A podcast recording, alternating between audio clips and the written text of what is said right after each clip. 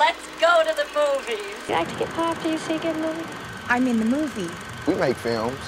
Movie? It's only a movie. Only a movie.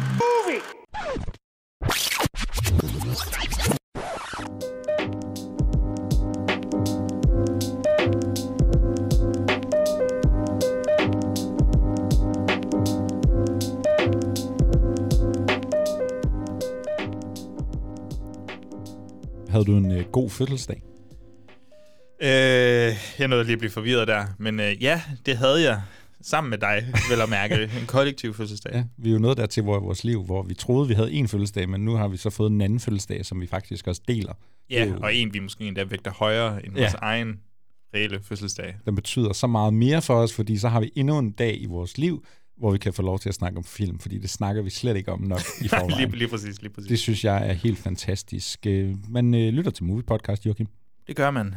Mit navn er Joachim, som du øh, sp- spolerede der. Det vil jeg gerne selv have haft lov til at sige. Ja. Nej. Jeg er også træt af at introducere Mikkel, dig det vil jeg gerne have lov til at sige. Så kan jeg jo øh, introducere mig selv og sige, at jeg hedder øh, Mikkel Abel. Det kunne jo være rart, hvis man sidder derude som ny lytter.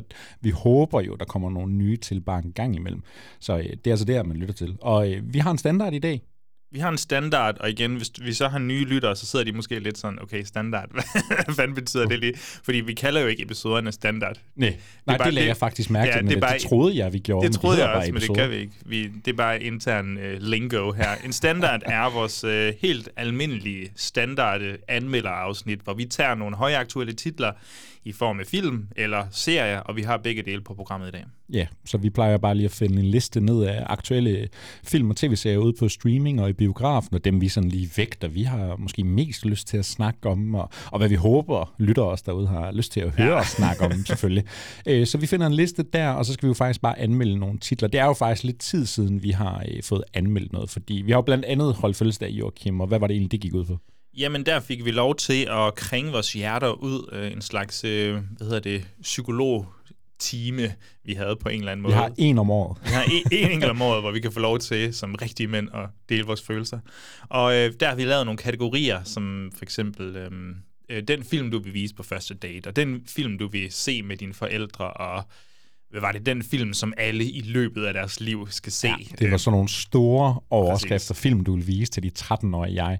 Og så kom vi simpelthen bare til at snakke om sådan nogle sådan mere sådan personlige film, end hvad vi ja. for eksempel gør, når vi skal til at anmelde, ligesom i dag. Ikke? Og øh, sidste uge, sidste fredag, der øh, udgav vi jo vores øh, SOS-episode. Det var sådan en, vi havde puttet ind i banken, og så vidste vi ikke rigtigt, hvornår den skulle udkomme. Vi vidste, vi havde en øh, episode, vi synes, der var øh, spændende og interessant og fed og alt det her. Men vi kan ligesom udgive den når som helst, fordi på aktualitetsfronten, der har det her øh, film noir måske ikke så meget på sig lige i øjeblikket. Heller ikke lige, når vi rammer 1. maj-agtigt, eller sådan, du Nej. ved, lige når man går ind i, i sådan maj måned, vi begynder lige så at komme hen til sommeren. Jeg ved ikke, om film noir nødvendigvis er forbundet direkte med sommeren. Nej, jeg tror, jeg har fundet ud af, ved du hvad, film noir fungerer egentlig ret godt sådan året rundt. Altså, der er Vi har, mange vi har faktisk taget nogle solrige Ja, det synes jeg øh, nemlig, det var- det var lidt sjovt. Skal vi ikke sige, at vi har opfundet en subgenre, der hedder sommerfilm noir? Sunny Det- noir, Ja, ja. det synes jeg, vi skal prøve at arbejde videre på. Og vi havde Christoffer på besøg, må vi heller lige... øh, Den gode øh, Christoffer Appelgaard, og vi skulle jo faktisk, øh, som man hørte det her afsnit, skulle der faktisk have været en øh, Øst for Paradis kalender. Det skulle der måske endda allerede have været sidste uge. Det gik i koks, så det var derfor, vi var nødt til at udgive vores øh, SOS-episode. Ja. Ja. Men nu er vi ligesom back on track. Vi dropper Øst for Paradis-kalenderen her for maj, så sidder man derude og Dropper sig Øst for Paradis. enormt meget til det. Så må man altså lige hoppe ind på deres hjemmeside og finde ud af det. Der er nogle gode titler. Jeg ved, at de viser Ice White Shot bl- blandt andet, som jeg godt kunne overveje at tage ind og se. Og der er også noget Lynch. Og Jeg skal ind og se. Wild at Heart, det glæder mig meget ja. til. Vi har lige været inde og se uh, Bram Stokers Dracula. Ja, vildt det i går, ja. Ja, det er kæft, fantastisk. det er altså. Joachim, vi skal anmelde noget, og jeg synes faktisk, det er lang tid siden, vi har anmeldt. Så kan du prøve at starte med at sætte lidt ord på, hvad for nogle titler skal der overhovedet dreje sig om i dag? Jamen, vi laver sådan en lille catch-up på en måde, øhm, fordi der er nogle titler, som kom ud for nogle uger siden, som måske, jeg ved ikke, hvor lang tid de egentlig løber i biografen. Det er så gået godt for en af de her to film. Altså, det er, vi snakker om Bo is Afraid og Evil Dead Rise. Og jeg ved, at Evil Dead Rise, den gør det verden over, så gør den det i hvert fald overraskende godt i forhold til, at øh, øhm, hvad skal man sige, Warner eller HBO, eller hvem det nu er, den skulle have landet på HBO Max i Ja. hvert fald. Og det, det er den, den er så kommet i biograferne. Øhm, ellers så skal, skal vi, øhm, ja, så kommer vi over til noget streaming. Vi skal snakke om Ghosted, den her kæmpe store øhm, Apple TV Plus film med Vi må store s- stjerner. Og, Ja, vi må se, om jeg ghoster dig under anmeldelsen, Det- det for den har altså sagtens fået mange forskellige ord med på vejen. Det er øh, Anna Diarmas og Chris Evans i en stor sådan action blockbuster-agtig film, bare lavet til streaming. Præcis. Og så har vi ellers været en hel masse i biografen, ud over det også. Vi har været inde og se uh, Close, den her belgiske um, øh, Oscar-kandidat, er det vel, der skulle være rigtig følelsesladet, og det kan også være, at den faktisk lever op til det. Det glæder mig til at snakke med dig om. Så har vi set uh, Renfield, ja, nu var vi i går inde og se Bram Stokers Dracula. Her er der et lidt andet take på, uh, på ja. Bram Stokers uh, fortælling, blandt andet med Nicolas Cage og Nick Holt, der vist nok genforenes. Kan det ikke passe? De var sammen i noget Weatherman. Jo, han spiller, øh, noget. Nick, Nick søn, spiller, ja, lige præcis. Ja, det kan være, der var noget kemi der, der lige fandt vej til skærmen ja. I den her action gyser komedie, hvad end det nu er. Et meget sådan øh, sjovt produkt, at den bare lige sådan lige lander, men det er måske meget typisk en Nicolas Cage, der lige kommer med et eller andet vanvittigt projekt en gang imellem. Det kan sgu godt være. Vi øh, har noget mere streaming, kan jeg også lige sige her. Barry, øh, Bill Haders øh, legemorder, er tilbage på skærmen her med sidste, afsl- ja, sidste afsluttende sæson. Øh, der føles... Øh, ja, jeg tror, vi sagde, at tredje sæson føles seriøs. Øh, fjerde sæson her føles måske endnu mere seriøs. Ja. Så det glæder mig til at lige at vende med dig. Og så har vi jo selvfølgelig... Øh, rosinen i pølsen. Vi har Guardians of the Galaxy Volume 3 her. Den også en, et afsluttende kapitel, bare i en meget anderledes øh, fortælling. Øh, James Gunns sidste Marvel-film, tror jeg. Han øh, afliver dem alle sammen, og så rykker han over og leger med Superman i stedet Præcis. for. Vi må se, hvordan hans øh, sidste kapitel i den her Guardians of the Galaxy-trilogi, og må ikke vi også lige skal have temperaturen på omkring, hvordan går det egentlig med Marvel. Jeg glæder mig meget til at øh, høre, hvor du lander. Vi har jo nærmest lige, vi kommer jo faktisk frisk fra biografen yeah. og lige har set den, så det øh, slutter vi altså af med et brag. Og jeg glæder mig til at høre dig sige Marvel 8000 gange mere. Apropos nye lyttere, hvis ja. De ikke er vant til dialekter og whatever. Man skal ikke lade sig skræmme af. Altså det kan godt være, vi har valgt at lave et øh, sådan talemedie. Vi har lavet noget auditivt, men vi kan ikke finde ud af at tale nogle gange, og det er ligesom bare en del af den charmerende pakke. Er det ikke sådan? Jo, jo, vi skal repræsentere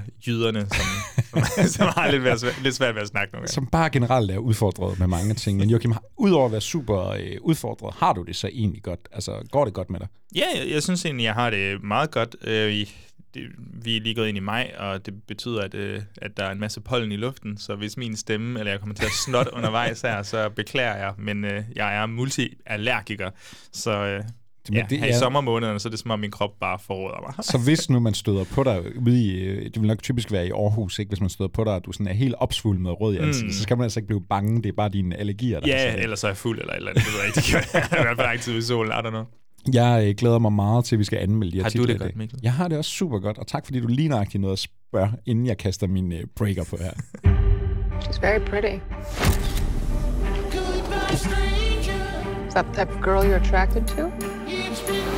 I am so sorry for what your daddy passed down to you.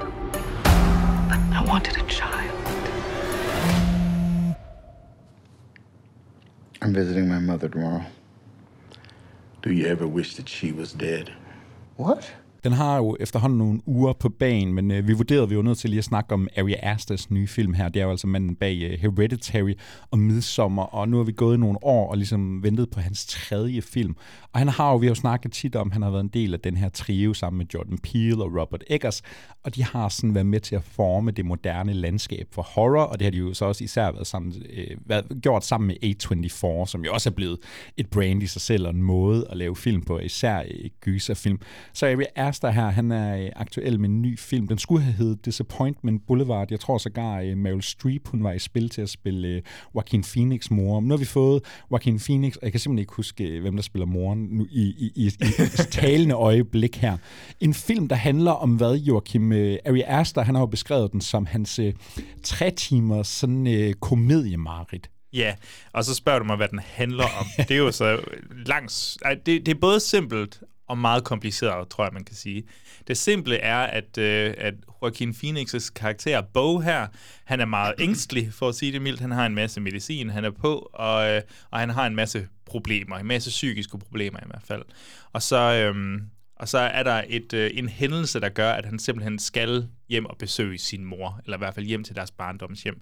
Og så bliver det, som du siger, et... Øh, hvad- var det, et komedie mareridt. Det Ja. bliver en lang rejse, en lang vanvidsrejse igennem øh, surrealisme og hyperrealisme og alt muligt mærkeligt for at finde vej hjem til lille mor. Ja, det handler faktisk bare om en lidt, øh, en lidt psykisk udfordret mand, der skal besøge sin mor. Spillet af Patty LuPong har jeg så fundet frem til her. Ja, øh, moren, vel mellemtiden. Ja, og Ari Aster, altså jeg tror, jeg snakker for os begge to, når jeg siger uh, Hereditary, Midsommer, super fremragende film. Jeg personligt elsker dem meget, ja, meget højt. Borderline, hvis det er, ja. Ja, lige nøjagtigt. Og jeg tænker, øh, den her øh, bog, Is Afraid, er jo nok en, der sådan har ligget rimelig højt på vores begge lister sådan over film, vi virkelig har glædet os til i år. Altså, fordi nu kan man sige, at vi fik Robert Eggers med The Northman. Lidt skuffende kontra øh, de her to mesterværker, han også har lavet Altså for det inden. vilde var jo, hvordan han havde hustlet, hustlet sig til så ufatteligt mange penge. Ja. Til, han jo så hoppet lidt væk fra A24 der, og så lavet en stor, eller ja, det kan jeg sgu godt sige, stor studiefilm. Ja. Sammen med Jordan Peele. Han begynder altså også at få lov til at bruge nogle penge på de her film, og det er også et, øh, hvad skal man sige, et, øh, en stor film, han prøver at lave med Nope, der, der virkelig, øh, ja, den, var godt nok, den er godt nok vokset på mig, Nope her. Og så, og så er der Ari Aster, der lige, Han- han er jo stadigvæk A24's øh, gyldne kalv, ikke? Det virker ret meget til, at han er i en position, hvor han kan vælge at vrage, lige som han har lyst til. A24, de skal nok finde de penge, han har brug for. Nu tror jeg, at Bo is Afraid her, den ender med, den har kostet en 40 millioner dollars, men det er altså den øh, dyreste film, og, og, og det er en meget stor skala, de ligesom er sprunget i på den økonomiske front, ikke på budgettet her. Altså for A24. Ja, for A24, ikke? Så det er for dem, at de her er jo nærmest en kæmpe blockbuster, hvis vi bare kigger på budgettet, ikke? Men så giver man så det her budget til Ari Aster, en mand, der sådan er blevet kendt for ligesom at udlevere sine egne traumer og sine sådan, måske lidt psykiske udfordringer. Og det, det, det handler ofte om en øh, familie i opløsning og alt det her. Nu har du Joaquin Phoenix, han spiller tre en halv udgave af sig selv. Ikke? Vi har mange sådan øh, vilde bikarakterer, og som du også beskriver, ikke, det er den her odyssé.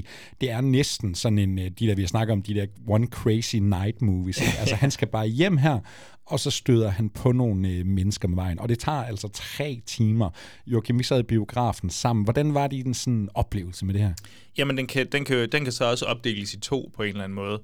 Øh, den første time, føler jeg, er øh, ufattelig god, mega velskabt, og, og der rammer han virkelig den der blanding af, hvad fanden er det lige, der foregår? Den her surrealisme, den her ja, mere surrealisme. Jeg føler ikke helt, jo, på nogle punkter, men nogle gange, den, vi er ikke helt over i det der Marits øh, perspektiv endnu, eller Marits land endnu. Jeg synes, den, den, den går sådan lige på grænsen der. Han kommer hen, Joaquin Phoenix karakter der, Bo, han kommer hen til sådan en familie, der ligesom skal øh, passe på ham i et, øh, i et stykke tid. Og jeg synes, der er så meget sprød komik der at finde, og det er så mærkeligt og fucked up. Ja, det er og, virkelig mørkt. Altså. Ja, men, og, og, men der er egentlig også god fart på, føler jeg. Der, der, der er noget udvikling. Og så er det lang tid siden, at jeg har været inde i biografen og set en film, der bare er, du ved, faldet i kvalitet Ja. ja. så meget efter den første time og 15 minutter, eller hvad det nu er. Jeg føler godt nok, at øh, altså, der kommer sådan nogle scener i skoven, for eksempel, hvor altså, jeg blev sådan helt taget ud af den, og tænkte, jeg nåede sådan at komme op på et metalag og tænke, Ari Aster, hvad er det, du laver lige nu? Du er i gang med at fumble den her. Hvad, hvad for pokker er det, der sker? Men jeg ved ikke, hvordan du havde det med det. Jamen altså, nu var vi jo faktisk de eneste to i biografen. Det var en tidlig øh, eftermiddagsvisning, så vi kunne måske også være lidt mere, øh, vi, vi, vi kunne være lidt mere verbale omkring vores holdninger midt under filmen og vores indtryk og sådan noget. Og jeg tror egentlig, jeg har haft meget samme oplevelse for dig, men jeg tror også, jeg er, sådan, jeg, jeg er nok lidt en, lidt en fanboy af den her øh, Ari Aster-fyr, ikke? så jeg har også hele tiden sådan, det kommer nu, det kommer nu, den kommer til at føre frem til et eller andet. Men en konstant sådan rutsjebane af, at jeg falder ind og ud af filmen, den kommer nemlig rigtig øh, godt fra start, ikke? Det starter virkelig stærkt ud, og så flader det bare ud, og den der, der er sådan en midterpassage ude i noget skovværk, det er simpelthen noget af det kedeligste, jeg længe har været vidne til. Jeg ved ikke, hvad det er, han vil med det, eller jo, det ved jeg egentlig godt, fordi det, her, det er en fuldstændig en-til-en Ari Aster-film. Jeg udlægger mine traumer og min angst og øh, min sådan øh, morbide humor, ikke? men jeg synes ikke, Bo is Afraid, den tilbyder dig noget som helst, som øh, Hereditary eller Midsommer har gjort, ikke, ikke allerede har gjort bedre, ikke? fordi Midsommer er et meget bedre portræt af angst og tab, og det med at komme ud på den anden side. Hereditary er et meget bedre portræt af mommy issues, og øh, at der, der, der sker et stort tab. Ikke? Altså, det er jo meget det samme, han arbejder i, men Bo is Afraid, der er så meget en følelse af, at det er vanity projekt her. Ikke? Nu skal Ja. jeg bare have alt det vanvittige ud, jeg nogensinde har skrevet ned på et stykke papir, og så smider jeg det ind i den her film, fordi A24, de har været dumme nok til at give mig 40 millioner dollars. Og det er det, jeg respekterer mest ved den, det er, at det føles rigtig meget som hans vision, det her. Det er virkelig hans, øh, det er hans film, og det er hans øh, indre problemer, han prøver at skildre her. Problemet for mig opstår så, når at... Øh, når det både portrætterer, som om det, der sker, er så ufatteligt vanvittigt. Altså, det er så freaky, det er så nogle gange så er det sådan helt random, hvad der foregår. Og nej, hvor er det her fucked up, og nej, hvor er det her lavet til at blive en meme eller en gif eller et eller andet, øh, når, når filmen er slut her. Men, men selve, hvad skal man sige, det filmen handler om, altså de her mommy issues, eller mommy issue, øh, altså det er sådan... også nogle daddy issues på spil. Ja, også en lille smule der, men det, for mig, det ender bare ud med at blive så banalt. Øhm, der, der er sådan lige et tidspunkt, der kommer en Øhm, der kommer en sådan en karakter fra hans fortid ind i, i filmen igen, øhm, sådan mod slutningen, og der når jeg lige at tænkt, okay, det kan være, du kan nå at redde den, og der kommer en, mm. altså nærmest filmens bedste scene, kommer der med Parker Posey blandt andet. Øhm, men igen, så, det fumbler han også. Altså, det, det, det, ja. det synes jeg også, han taber på jorden. Og, og jeg synes, det er så svært, ikke? Fordi Hereditary og Midsommar, sådan stemningsmæssigt, er det meget den samme type film. Så jeg synes jo også kun, det er super fedt, at nu går han ud og faktisk ret meget prøver noget nyt, men den prøver jo at tabe ind i de samme ting alligevel. Så på den måde, så begynder det at minde om uh, hans tidligere film, men det er også meget større, det er meget mere rodet, det er meget mere sådan banalt og det, simpelt banalt, faktisk. Ja. Og det er netop det største problem er, at den udgiver sig for at være så meget større ja. og mere episk end det, og jeg synes overhovedet ikke, den kan bære det. Så kan du godt tage de her tre timer og så sige, der var en fed scene der, det der var fandme crazy, hvad skete der her, og det der, det så super sejt ud. Men når du så samler hele massen, når du sidder gået igennem det i tre timer, ej, jeg synes virkelig ikke, det virker for ham den her omgang. Bo, han er bange, men han skal stadigvæk have nogle stjerner fra Joachim. Hvor meget kan det blive til? Jamen, øh, det, det, det var godt nok en lidt hård oplevelse, synes jeg, og jeg synes, det er ufatteligt, hvor meget tid man kan bruge på at sige så let, og jeg tror ligesom, det er det, der ender ud med, at jeg føler, ja, det bliver et forfængelighedsprojekt, det her. Det er ham, der ligesom vil, vil pusse sit eget ego, øhm, og derfor ender vi nede på 3 ud af 6 stjerner for mig. Det var en, en stor, stor skuffelse. Jeg respekterer stadig manden, og han er en meget unik stemme i filmbranchen, og jeg håber, han bliver ved med at lave film for evigt. Jeg tror, han har brug for at lave nogle lidt andre film ja. end det her snakkede han om en øh, neo-noir western, ja, et eller andet, ret tror jeg. crazy. Jeg tror, det er lige præcis det rigtige for ham, og så lidt ned i budget måske, og måske lidt mere A24 indover, der kan påvirke hans vision. I don't know. Det må han selv lege med. Hvad med dig, Mikkel? Hvor meget giver du den? Det bliver også øh, sådan virkelig skuffet tre stjerner, altså tre stjerner, ikke? og virkelig sådan flade tre stjerner, fordi skuffelsen er så stor og til føle på, fordi jeg havde så kæmpe forventninger. Jeg vil også lige øh, give et skud ud til Joaquin Phoenix. Altså, han spiller jo nogle forskellige lag her. Giver en meget sådan fysisk præstation, udleverer ham selv ret meget. Jeg synes, er han er ret fed i den, men jeg fatter ikke helt, hvad Aster han vil med det her. Og hvis det er den her vision, som han selv siger, han har gået med i 10 år, så er det simpelthen bare ikke godt nok.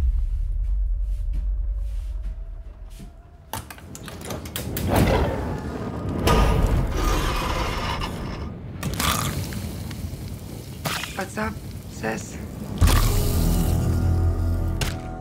I had the most beautiful dream. It was the perfect day. And all I could think about was how much I wanted to cut you all open and then climb inside your bodies. So that we could stay one happy family. Jeg ved, at du har en anden podcast, hvor du lige har set alle Evil Dead-film. Det kan du lige være på. Så du er jo øh, dem. virkelig inde i det her. Og nu har vi jo faktisk den første nye Evil Dead-film i hvad? 10 år? Ja, lige præcis. Jeg, har, jeg så ikke den forrige, den fra 13, den der, hvad er det, en, en reboot. Ja, øhm. Fede Alvarez, ikke? Øh, hvor man prøver at reboot serien, og så kom det faktisk ikke rigtig videre. Jeg tror, der var planer om mere, men jeg ved ikke, hvorfor øh, det ikke rigtig blev til mere. Hollywood, ja. tror jeg måske, jeg kan reducere det så fint til. Øh, den, den så jeg ikke i biografen, jeg kom meget sent til Evil Dead-franchisen, som jeg også snakker om i, over på Gysergutterne, som vi hedder. Øhm, og jeg har, ja, som sagt, jeg har ikke haft det her store forhold til det, men så dykker jeg ned i det, og fandt ikke nødvendigvis en kærlighed til den første trilogi, men jeg fandt sådan en beundring. Jeg, jeg beundrer dem for, hvad de ligesom har betydet for gyser-genren, øhm, og, og ligesom også inden for kultfilm måske. Mm. Og jeg kan godt ja. forstå, hvorfor der er så mange, der er fans af den. Jeg til gengæld sværger ved 2013-versionen, som jeg synes er fantastisk sådan body horror og ja. altså splatterfilm, basically.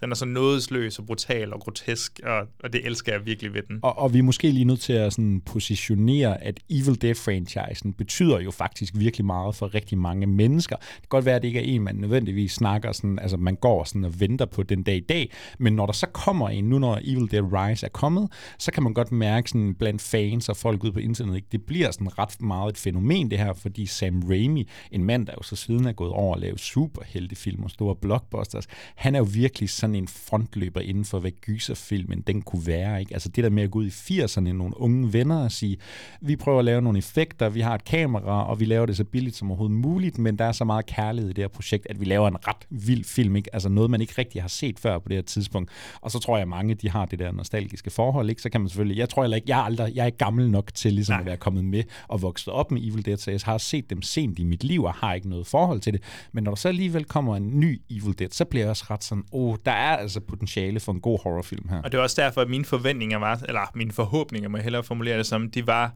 mere eller please vær i stil med Freddy Alvarez' øh, version, som jeg selvfølgelig synes er fantastisk øh, modbydelig. øhm, og der kan jeg så sige, okay, det er faktisk den vej, den går, men den har måske Evil Dead Rise her skruet lidt op for komikken også. Det er ikke fordi, den er humoristisk sådan kategorisk hele vejen igennem hver eneste scene, hvor det skal punktere uhyggen eller sådan noget. Men der er sådan noget sort komisk over nogle af scenerne, synes jeg, især måden, hvordan øh, moren hun ligesom agerer. Men det kan være, at vi skal tage, hvad, hvad den egentlig handler om for ja, folk lidt her. Og lad os lige få øh, smidt nogle folk bag kameraet på, fordi øh, det er jo ikke Sam Raimi, der instruerer den her. Det er jo ikke sådan, han er vendt tilbage. Vi har en uh, Lee Cronin, et rimelig sådan, uh, ubeskrevet blad, har lavet lidt nogle andre horrorfilm. Ikke? Nu får han lov til at prøve uh, kræfter med en stor sådan, gyser blockbuster her. Han både uh, skriver og instruerer den, og så har vi så noget Sam Raimi, og faktisk også uh, Bruce Campbell som noget executive producer. Mm. Ikke? Så de har selvfølgelig været ombord og ligesom godkendt, at det er den her vej, vi går.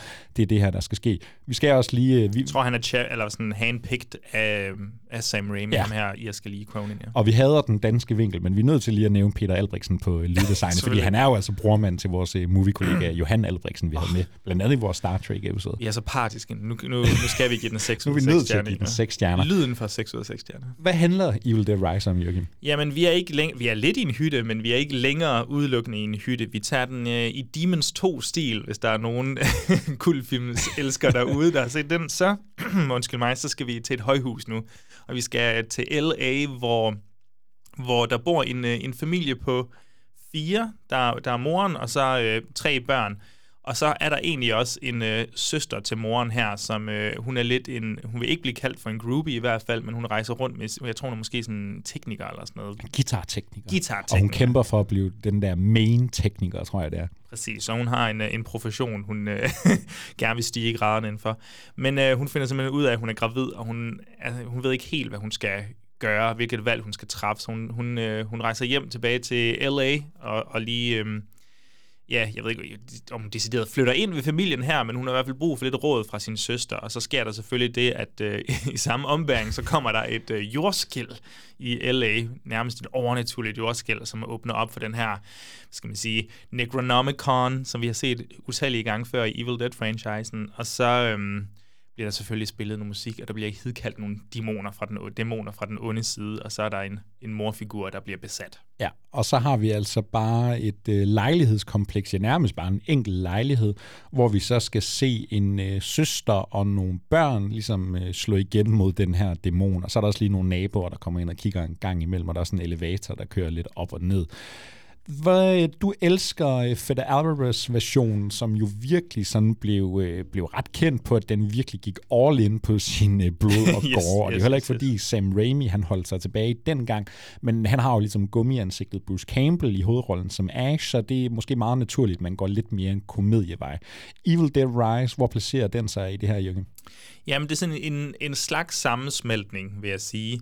Men vi er stadig mest over i det, det moderne gys, hvis jeg kan slippe afsted med at kalde det det. Altså, vi kommer til at have nogle krop, kropsforvrængninger, øh, vi kommer til at have en masse blod, men lidt mere den der onde slags blod, ikke så meget den blod, vi kender fra 80'erne, hvor det er lidt mere rødt. Det her det er det der rigtig ulækre røde Og det blod. sprøjter rigtig meget. Præcis. Og så har der været nogle, øh, der har jo været, der er sket en, nogle ting i gysergenren siden øh, de første Evil Dead-film. Vi har haft sådan noget New French Extremity, og vi har haft noget torture porn-bølgen med Eli Roth blandt andet. Øhm, og så, øh, det betyder ligesom, der skal skrues op for volden og, og ja, uhyggen og blodet. Og det er så her, der kommer nogle, altså, der er sådan en cheese grater i din ostehøvl, eller hvad fanden det hedder. Ja, man har set uh, video på internettet, folk der ligesom lige har smidt deres uh, ostehøvl ud, når de har kommet hjem Præcis, fra og der er noget med noget glas, og der må kroppen må gerne udfordres på så mange må- en måder. tatoveringsmaskine Yes, og yes, med yes, nogle yes. øjne og sådan lidt forskelligt. Jeg vil sige, det er langt til siden, jeg har set en film, hvor øh, den menneskelige krop er gået så meget igennem. Altså, så kan vi snakke om fysiske præstationer i store øh, top præ, præ, præ, altså store skuespilspræstationer, ikke? Men det her, det er sådan en horrorfilm, hvor mantraet bare, er, jamen okay, vi har de her meget få kvadratmeter, nu handler det i princippet bare om, hvor fucking modbydeligt kan vi gøre det her, hvor sindssygt blodigt kan vi gøre det, og hvor meget kan vi smadre en menneskekrop til, at du ligesom sidder i biografsædet ja. og faktisk begynder at vemme dig lidt ligegyldigt, om du har set alle de der New Friends Extremity og alt, hvad der ellers har været.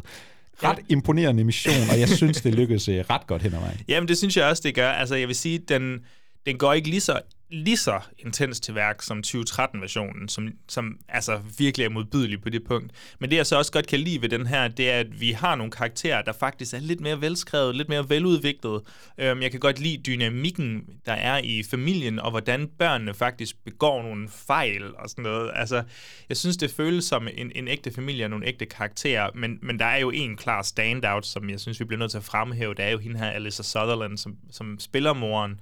Øhm, og hun er jo bare en af de der instant gyser-ikoner for ja. mig her. Ja. Jeg kommer aldrig til at glemme hendes øh, dæmonisk besatte præstation Jamen, her. det er sådan en Scream Queen præstation, ikke? Altså, nu kommer du ligesom skrevet dig ind i horror-analerne bare med den her præstation, ikke? Fordi der er noget med make-up'en, der er noget med hendes... Hun har sådan et supermodel ansigt, men så har man givet hende de der store gule øjne, ikke? Og hun snakker, man har distortet hendes stemme, ikke? Altså, der er, så, der, er- der er jo virkelig arbejdet meget med lyddesignet her, ikke? Og hun har bare nogle virkelig han, han må fandme være replikker. god, ham der har været med til at Ja, lave jeg, lyden. jeg har hørt, der sidder en anden gut, en dansk gut der bag øh, lydpodiet. Han er skidegod, altså. Jeg, øh, jeg var sgu, jeg, jeg havde virkelig en fest med det her, fordi jeg synes, det er så fedt. Den prøver ikke, jo, der er nogle, øh, der er nogle tematikker med det her med morrollen, ikke? Og, og, og familien, og vi skal bevare det, alt det, og der er en mand, der ligesom har forladt familien, det her, men den bruger så lidt tid på det, men, men, men, men nok til det stadigvæk Ja. føles reelt, ikke? Og så kan vi koncentrere os om den her splatterfest, hvor det bare handler om, nu smadrer vi bare hele sættet og hinanden. Og jeg, jeg tænkte også på, Mikkel, hvordan har du den, det så med, hvad skal man sige, altså vi er jo stadig i Evil Dead franchise-land, og det er jo sådan en spøjst franchise, hvor vi har den første i 81, så har vi en i 87, så har vi en i hvad, 92 eller deromkring, tror jeg. Og så en i 2013, så det er jo sådan et, det er jo et franchise på tværs af mange år. Føler du, der er sådan noget fanservice her i, eller, eller er det bare sådan en, vi laver lige en referencehister her? Jamen, det, det, det synes jeg faktisk, den øh, begår sig virkelig godt med. Jeg, jeg, jeg sad faktisk med en følelse. Hvis man er meget inde i Sam Raimis øh, Evil Dead-udgave, så kunne det lige før, man kunne savne lidt mere sådan referencer. Altså, for jeg sad og frygtede, åh oh, nej, vi skal have den der Bruce Campbell, om det så er en cameo, eller bare Ja, en lille udvidet rolle, hvor han lige dukker op. Han skal være der. Men altså, øh, jeg synes, film den kommer rigtig godt udenom, og det er det der med, så formår den netop bare at være sin egen, ikke? Og nu har øh, Bruce Campbell jo været ude og sige, jamen hør her, lad os lave en Evil Dead øh, hver andet år, ikke? Lad os gøre det virkelig, lad os bygge oven på den her franchise. Jeg ved ikke, om vi behøver så mange Nej, det Dead-film, men den her, den giver bare mig så meget beviset på dem. Der var måske ikke grund til, at man var nødt til at vente 10 år. Altså, vi kan få sådan nogle splatterfester her, ikke? Fordi det er bare ren splat, og det synes jeg er så fedt. Og så med nogle super likable mennesker, nogle store sådan horror-præstationer faktisk, ikke? Og det er jo både, ja, der er nogle digitale effekter, men det er jo også super praktisk. Altså, mm. det er fedt at kigge på, og, det, og jeg, jeg sidder egentlig ikke sådan og savner komedien. Folk har sagt, at den her, den er alt, alt for mørk. Jeg kunne godt lide, at den var så mørk. Ja, jeg kunne bestemt også godt lide, at den var mørk, men så synes jeg altså, at der er nogle enkelte sådan one-liners eller sådan øjeblikke, der lige kan løfte stemningen lidt, eller så bliver det morbidt eller sortkomisk, og det synes jeg faktisk måske også passer ret godt til den her. Jeg tror, den der slapstick-humor, eller splatstick, hvad man nu kalder det, øh, fra de tidlige film, jeg tror ikke, den vil passe ind i et, til et moderne publikum nu. Og jeg tror, vi skal mere over i noget sort komisk, og der synes jeg faktisk, den opererer ret godt. Det er mig en gåde, hvordan øhm, studiet her har tænkt, at den her, den skal ud på HBO Max, indtil de så har haft nogle test øh, screenings eller sådan noget. Jeg er meget glad for, at vi kunne se den i biografen, og der var virkelig Den også skruet godt op for lyd. 100 millioner verden ja. over, altså Jeg synes, det er fedt. Lad os se, om den er ligesom det værd, at vi nu indleder en ny Evil Dead-æra. Det kan være, at jeg skal starte med at indlede den nye Evil Dead-æra her. øh, jeg glæder mig så meget til et gensyn med den her film. Lige nu, så ligger vi på fire kæmpe store stjerner, og så skal jeg måske lige have et gensyn, der sådan der kan vinde mig over. Men ja. altså, hey, den har måske en af årets bedste sådan, title cards reviews, ja. måske, det ved jeg ikke. Jamen, og nu har du også lige set 2013-versionen inden, så det, ja. du har nok også sammenlignet dem meget, ikke? Øh, og så har også lige haft alle de andre ja, i baghovedet. Ja. altså, jeg har ikke set nogen af dem i lang tid, så for mig var det her bare en frisk og sådan klar Evil Dead-fest, og jeg synes, hvis det her det er den moderne måde at lave en Evil Dead-film på, jamen så må I gerne smide mod måske hver tredje, fjerde år i hvert fald. For mig er det her store fem stjerner, jeg synes virkelig, der er en fest at finde her. I was just wondering if you wanted to, um, you know, go out sometime. You want to get a coffee? Now? yes, now. I'll just hang on. when I wake up, well, I know I'm gonna be. I'm Her name is Sadie. Who wakes up next to you? I mean, I know this sounds crazy, but I think she might be the one. I know I'm gonna be. I'm gonna be the man who goes along with you. She really is great. You'll see. Kan du huske den der streamingtjeneste, der lavede den der film om Tetris? Ja, da, det skulle da, hvad er det, det hedder? Det skulle da Apple TV Plus. Ja, ja, ja, ja, og det er også noget med, de har en eller anden Martin Scorsese-film, vi nærmest aldrig rigtig kommer til at se. Jeg ved ikke lige, satan, den kunne jeg godt tænke mig at se kun derhjemme på mit eget tv, og slet ikke i biografen. det er fuldstændig perfekt. Altså, Apple TV Plus, de spytter film ud, og det er ligegyldigt, om det er Martin Scorsese eller Tetris, eller er de måske mere interesserede i serier? Det tror jeg faktisk, de er. Ted Lasso, der. Ja, lige nok det. Men øh, en film, vi så dog altså de har haft tiden til faktisk også at lave. Det er jo, øh, jeg kunne ikke helt finde ud af, om det var deres dyreste film nogensinde, men det er i hvert fald blevet nu deres mest sete film på Apple TV+, fordi vi skal altså snakke om Ghosted. Den her øh, store ladende blockbuster-film, hvor vi har en øh, Chris Evans, som vi alle sammen kender som vores øh, Captain America, og så Anna Diarmas, som jo, øh, vi elsker hende fra Blonde primært. Det er jo nok de eneste mennesker jeg i verden, Jeg har elsket hende i lang tid. Måske ja. jeg har mest elsket hende fra Blade Runner tilbage. Ja, jeg tror faktisk, du den, der har været forelsket hende allerlængst af ja. alle. Igen, vi kommer med endnu et øh, biased øh, anmeldelse her. kan du, det her det er anmeldelsen, hvor vi skal finde ud af, kan du sige noget dårligt om Anna Diarmas? Jeg glæder mig rigtig meget. Det må vi finde ud af. Ghosted, hvad har vi med at gøre her? Det er øh, Anna Diarmas, der spiller en øh, super hemmelig spion, der ligesom øh, rejser hele verden rundt som en anden James Bond.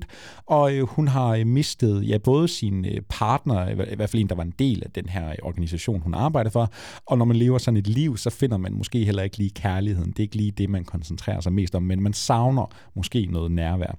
Så er det godt, at vi har en øh, lækker Chris Evans, der står og sælger frugter ude på ja, gaden. Altså lidt nørd han er jo en taber, Mikkel, det du ikke forstår. Han er nemlig en super nørd, der hedder Cole, men han har selvfølgelig Chris Evans udseende, og så kan man jo godt skrue damer. Men Cole, han har det her problem, han bliver meget sådan clingy, ikke? Altså, ja. han får virkelig hurtige følelser. Han tager sågar billeder af dem, når de ligger, og de lige har haft en god nat sammen, så tager han lige et billede for at huske den her. Det er sgu da meget normalt adfærd, det er fuldstændig normalt. fuldstændig sane. Sadie, hun forsvinder, hun bliver kaldt tilbage på en ny stor mission, og øh, hun ghoster jo faktisk Cole, fordi han sender jo cirka 600 beskeder. Ja, han ved jo, på det her tidspunkt ved han jo ikke, Nej, at hun er spion. det er vigtigt at tage med. Han, han ved ikke, hvad Sadie hun laver. Og så på en eller anden måde, der er noget med en taxman, der er noget med nogle mennesker, der skal... Der er en MacGuffin, folk vil have fat i nogle onde, onde, onde typer. Ja. Adrian Brody, må ja. jeg heller lige nævne, blandt andet. Ja. Og så har vi jo ellers, hvad der skulle være en action, komedie, spion, thriller for, jeg ved ikke, hvor mange millioner. Har du slået op, hvor mange millioner den angiveligt skulle have kostet? Nej, jeg troede, jeg havde læst mig til det, men jeg, jeg, jeg, jeg havde troet, jeg havde læst mig til, at det var den dyreste Apple TV Plus film. Det er det jo nok ikke, fordi Martin Scorsese, han har fået alle penge i verden lavet det til. Jeg tror, den kostede 40 millioner dollars, men Nå, jeg troede okay. faktisk, den kostede mere. Jeg synes godt nok, jeg har hørt, den skulle koste mere. Jamen, det kan det godt være. Det er måske min research, der er gået galt her. Jeg kunne ikke helt finde de korrekte tal. Lytter, hvis du har tallene, så send dem til det os. Det der 40 millioner, det lyder bare som deres løn, basically. ja, skal jeg lige sige. Det er faktisk rigtigt. Uh, Ghosted her, Joachim, var det en film, du har gået og glædet dig til? jeg ved ikke om... Yeah. Nu har du lige fået Tetris-filmen af det. det jeg har fået Tetris-filmen, og, og så er der en Anna Diamants film derude, der venter. Og så tænkte jeg jo, nå, men skal vi, skal vi kombinere Knives Out-skuespillerne? Altså, de havde, ja. de havde jo god kemi i Knives Out, kan man sige, de her to. Om de så er god i kemi i den her, det ved jeg ikke helt. Det tror jeg meget, meget tydeligt, jeg kan sige nu. Nej, det har de ikke. Jeg ved ikke, hvor meget jeg har glædet mig til den, men det er jo sjældent, jeg går sådan negativt ind til mm, film. Jeg ja. håber jo faktisk, at de bliver fucking fede. Og der havde været lidt boss ude omkring den her film, før den egentlig blev øh, vist første gang, fordi der havde været nogle trailers ude, og den havde lidt en mærkelig color grading, sådan meget du ved, sådan lidt farveløs. Som om den var desaturated, ja. ikke? De var, de var ikke så tydelige, de her farver. Og samtidig så, så troede folk nærmest, at uh, Anna de Armas og Chris Evans, de ikke havde været på sæt sammen, fordi de blev aldrig, det, det her klip, der kom ud, det blev aldrig filmet i samme indstilling, Ej. hvor de ligesom kiggede på hinanden. Og det begyndte folk jo ligesom at, ja, men folk begyndte jo ligesom at sådan, øhm, tænke over, at uh, hey, altså har de overhovedet været på sæt sammen? Uh, har de nogen kemi i den her? De har næsten ikke nogen kemi i den her. Ja. Og så, jeg føler nærmest, det kom sådan noget rygte, der blev sådan en rygte Det ligner sådan en mockbuster, ikke? Altså. Jamen det er det, så vil jeg sige, de har været på samme sæt øh, under den her film. Men hvad jeg så også skal sige, det er, at øh, det her visuelle udtryk, helt gennemgående for den her film, det er rædderligt. Og det er måske det største takeaway for mig. Det er virkelig, hvor grim den her film kan se ud. Chris Evans og Anna Diamas, de gør, hvad de kan for at skabe kemi. Det har de ikke. Jeg synes, og det er måske på grund af min køn og hvor forelsket jeg er i hende, men, men øh, jeg synes, hun er ret charmerende, og hun er faktisk også ret overbevisende som den her action-rolle, og det har hun også lidt vist i Bond og sådan noget. At ja, og vi havde hende over i The Grey Man, ikke? Det er jo det, ja, de vender jo lige ja. kønsrollerne her, ikke? Fordi hun er den super seje badass, og Chris Evans, han bliver ligesom damsel in distress, den her meget sådan naive og godtroende fyr, ikke? Nu skal han reddes gang på gang, og så får vi lidt sjov ud af det. Det er jo en sjov præmis, faktisk. Altså, det, jeg vil egentlig gerne have set en meget, sjov nok, en meget bedre version af den her ja. film. Men, øh, men der, der sker et eller andet med blockbusters i den her tid, Mikkel, hvor det er som om, at vi skal sænke niveauet for æstetikken så meget som overhovedet muligt. Jeg ved ikke, hvorfor, at, at, at, at både green screen generelt skal se så grim ud. Vi jokede lidt øh, over tekstbeskeder, at der er sådan en, en tidlig scene, hvor de er i en car chase. Og hver gang, der, der bliver ligesom filmet ud af vinduet så ser det, altså... De, det er som om, de kunne ikke få råd til de der LED-monitors, de ja. alle sammen bruger nu om dagen, så de var nødt til at ringe til et eller andet Alfred Hitchcock-bo, og så kunne de få nogle gamle sådan, skærme ind bagved, så de kunne rulle noget film på den, som en hest, der redde i baggrunden. Altså, de ser fuldstændig grotesk ud, og jeg sagde også til dig, bare da jeg havde set traileren, nu har vi jo trods alt Anna Diamas og Chris Evans, det er som om Netflix, de lavede jo den der The Grey Man, hvor vi også havde Ryan Gosling med, den var jo også svinedyr, det var jo, jeg tror nærmest, det var deres dyreste ja. film, Netflix. Ikke? Den var altså også lidt grim. Den var også lidt grim, ikke? men den var stadigvæk pænere end Ghosted, men så er det som om Apple, de lige har øh, lagt nogle penge på bordet til Netflix og sagt, kan vi ikke tage de der øh, resterne, de der sets, I allerede har smadret, og Chris Evans og Anna Diamas, nu har I både lavet... I behøver ikke render dem i 4K, de Nej. der sets der. Vi, vi skal bare have dem. vi tager sådan en B-kontrakt med dem, hvor de sådan bare sådan lidt kan få den ind og lade, som om der er en masse kemi, og de har det rigtig sjovt. Og så stykker vi det, så stykker vi noget sammen, ikke? fordi vi har nogle superstjerner, og så kommer folk sgu nok til at se den ligegyldigt.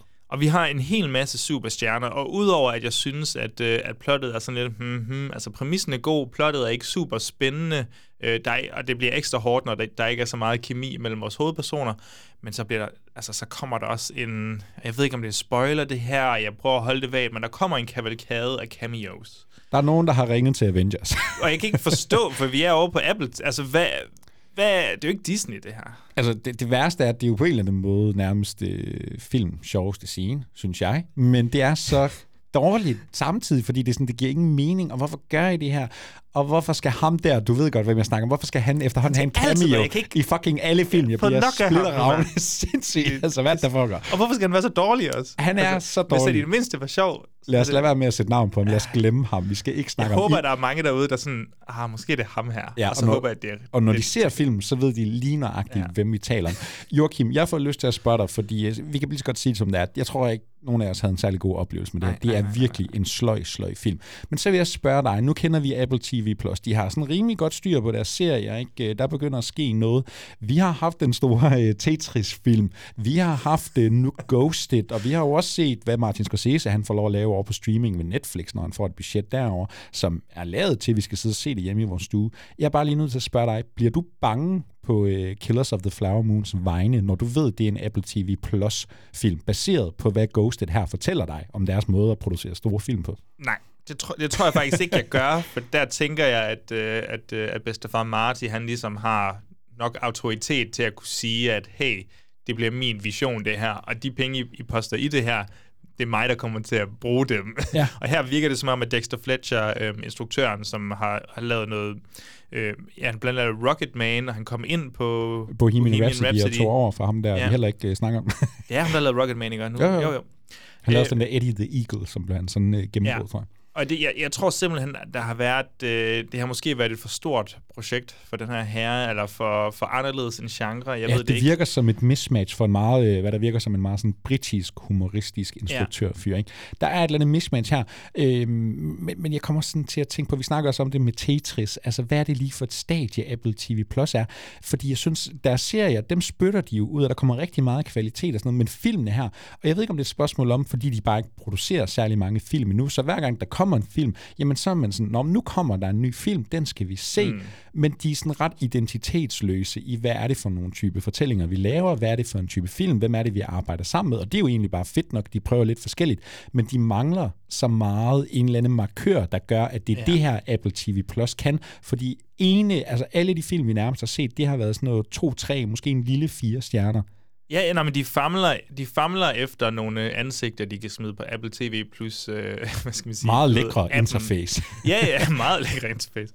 Men, øh, men, men, men du, du ved, de mangler de der magneter der, de her stjernemagneter, og så prøver de her med to af de største skuespillere, mm. altså Anna Damas er nok en af de største kvindelige skuespillere lige nu, øhm, og, og hun er også i sig selv i gang med at virkelig udvide sit brand, altså hvis du kigger fra Blade Runner, altså hele vejen til nu, altså jeg tror, hun har haft nogle ret gode agenter, og hun har haft en meget sådan klar målsætning for, at det her det er sådan, jeg bliver stor. Ja. Du ved, øh, store franchises, øh, stærke, sådan, hvad skal man sige, dramatiske præstationer og humoristiske præstationer, men også, du ved, actionrollerne og sådan noget, og spiller meget på sin seksualitet og whatever. Så, så, så hun er jo i gang med at bane vej for en, en stor karriere her, og det prøver Apple TV Plus at kapitalisere på, på ja, en det kan eller man anden måde.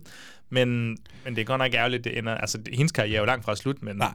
Hvad sker der med Apple TV+. Plus? vi lyder jo rimelig øh, negative over for det her produkt, og udover Anna Diamas, kan du så sige noget andet sådan positivt om en oplevelse, man kan finde her?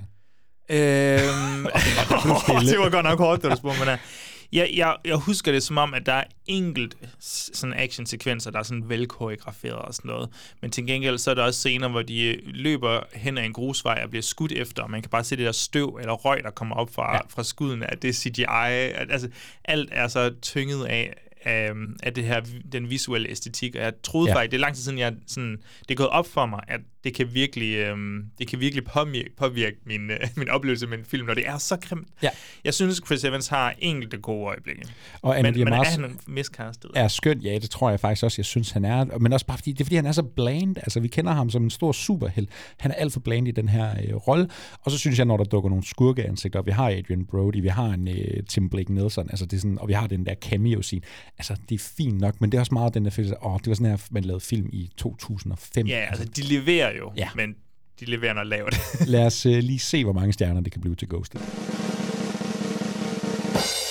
Det bliver altså øh, meget sløje to stjerner herover fra. Jeg ved sgu ikke helt, hvad Apple TV Plus de går og pynser på derinde, men måske de bare går og venter på øh, Martin Scorsese, at han får lov til at gå amok. Ja, jeg ved det sgu heller ikke. Altså, ja, den får også øh, de sløveste to stjerner af mig. Altså, jeg kunne godt nok godt have brugt. Jeg, jeg skulle gerne se en action-romantisk komedie-thriller, spy-thriller. Altså, eksisterer de? Det gør de jo nok, det er sådan noget Night and Day eller et eller andet, der ja. noget.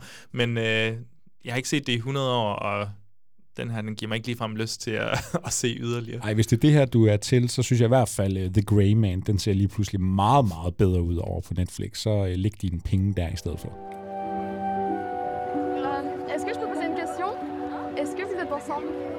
Mais pourquoi tu dis ça Parce que c'est ton coup Enfin, je sais pas. Bah, on s'est rapprochés parce qu'on est meilleurs. Sûr. Sûr et certain. Nu har vi snakket om øh, et par gyserfilm her og sådan noget. Jeg tror godt, vi kan... Jeg, jeg kan i hvert fald godt indrømme, og jeg er ret sikker på, at du også godt vil indrømme det her, men jeg er jo genrefan. Og jeg kan godt lide de her sådan helstøbte genrefilm, som man kan sige, at Ghosted ikke ligefrem var. men sådan en helstøbt genrefilm, den behøver ikke gøre noget sådan alt for splinter nyt. Den blev det må gerne bare sådan blive, være veludført. Ja, det er jeg derfor, tænker, du ser 300 slashers om året fra 1983. Præcis. Øh, nej, men jeg tænker også på sådan en som Guy Ritchie, for eksempel. Ja. Hans øh, senere film... Han skulle her, have lavet Ghosted. Han skulle have lavet Ghosted, det kunne sgu godt være. Øh, men han plejer at levere nogle sådan ret solide actionfilm. De er ikke som sådan banebrydende, men de er underholdende. Og det er en meget spøjs intro, jeg laver her, for vi skal til at snakke om den her belgiske øh, Oscar-kandidat. Men vi er altså over i et hvad skal man sige, det, det jeg ligesom føler Close er, er sådan et øh, veludført melodrama. Det, det er som om, at du kan, sidde, du kan næsten regne ud, hvad der skal ske i løbet af handlingen i den her film. Øh, men på en eller anden måde, så er den så velkonstrueret, Ja. at den får dig til slut. Eller det er i hvert fald min erfaring her. Jeg er meget nysgerrig på, hvordan du ligesom har haft det med den her film. Også. Ja, og øh, det er jo altså et, øh, det er sådan en lille bitte sensationsfilm, ikke? Vi har ham her, øh, Lucas Dunt, tror jeg nok øh, efternavnet Lucas. Don't. Nej. Lucas Dunt, det må vi finde ud af, når vi tager stjernerne, om det er den, vi skal bruge. Øh, en belgisk fyr, jeg tror, han er 31 år den dag i dag, så øh, jeg kommer til at tænke på sådan en, øh, hvad hedder han, Xavier Dolan, ikke? Det Ja. er sådan en ung wonderkid-instruktør, vi har med at gøre. Det her, det er kun hans anden film. Men han er sådan rimelig fast ved at etablere sig som en. Jamen, han kommer til at dukke op på Cannes. Han kommer til at få en øh, Oscar-nominering, som Close jo fik her i øh, bedste øh, internationale film, som den så godt nok ikke vandt. Men han er virkelig et navn, som verden er begyndt at snakke om, og ligesom har været med til at... Jeg tror måske, der er ved at ske en lille renaissance i øh, belgisk film, blandt andet og handler om de her øh, to drenge, to 13-årige drenge, der hedder øh, Leo og Remy, og de er rigtig gode venner. De har en sommer sammen, de øh, sover sammen, de løber rundt ud i markerne sammen, men de er også sådan, de er meget gode venner. Ikke øh, fordi de går og kysser eller noget, men de ligger lige hånden på hinanden, når de sover i samme seng, og har virkelig bare et, øh, et godt venskabeligt bånd. Og Et det er, når- et tæt videnskab, altså close, det, det er jo det, det stammer fra. Ikke? Øhm, Og, og, og når man er 13 år, og det er så også, at man begynder i skole igen oven på sommerferien, når man kommer ud i skolegården, og måske stadigvæk har den her sådan affektion i sit venskab, jamen så begynder andre unge teenager lige pludselig at snakke om, er I øh, kærester, er I mm. homoseksuelle, er I mærkelige? Og så er der i hvert fald en af de her drenge, han skal lige finde ud af, hvad er jeg overhovedet, og har jeg lyst til at være det, de tror, jeg er? Jamen præcis, og, og når du siger, hvordan øh, omgangskredsen ligesom spørger ind til det, så, så er det jo naturligvis, at, at pigerne er måske bare sådan lidt pigeinteresseret, øh, hvor drengene jo bliver ja, borderline homofobiske, fordi som 13-årig ung knejt, og kroppen er i gang, og der er nogle fordomme, og øh, desværre sådan negative stereotyper og sådan noget i, i, i samfundet, så, så kan det jo godt blive ret hårdt, og det bliver især hårdt for ham her Leo. Øhm, og og han, han, ja, som du siger, han skaber lidt distance til, til Remy, og han begynder at gå hen og lave nogle mere sådan macho-ting, du ved, begynder til ishockey og sådan noget, komme ud med nogle aggressioner, og ja, og så sker der en masse andre ting i, ja, de, de, de kommer simpelthen lidt længere væk fra hinanden. Ja, og vi kan prøve at tage, sådan, øh, hvad den er, hvad den handler om først. Altså, Lucas Dunt her, det virker jo virkelig til, at han er passioneret omkring noget øh, LGBTQ+, øh, hvad det måtte være, ikke? Fordi hans første film, den hed Girl, den handler om en øh, transkønnet pige, der skulle være øh, balletdanser, alt det her diskrimination inden for den verden, og nu har vi en, øh, en film, der handler om et sådan homoseksuelt, en form for homoseksuel, måske i hvert fald Et venskab, venskab. mellem, ja, et tæt venskab mellem to drenge, ikke? Øh, og de sådan fordomme og stereotyper, der kan være omkring det her. Men så er det jo også en europæisk film. Det er en kan-film. Det er sådan en rigtig, ja, man får næsten lyst til at sige kunstfilm. Det passer men, nok ikke engang, men Jamen er det det, har jeg egentlig lyst til at... Jeg kunne nemlig godt tænke mig at høre din oplevelse med den. Følte du, at... Øh, jeg havde nemlig indtrykket af, som du siger, at det godt kunne være en, Ja. altså en fransk film, siger Ja. jeg om, men at det kunne være en europæisk film med et vist tempo og sådan noget. Men, men var det også det indtryk, du havde? For jeg synes egentlig, den var...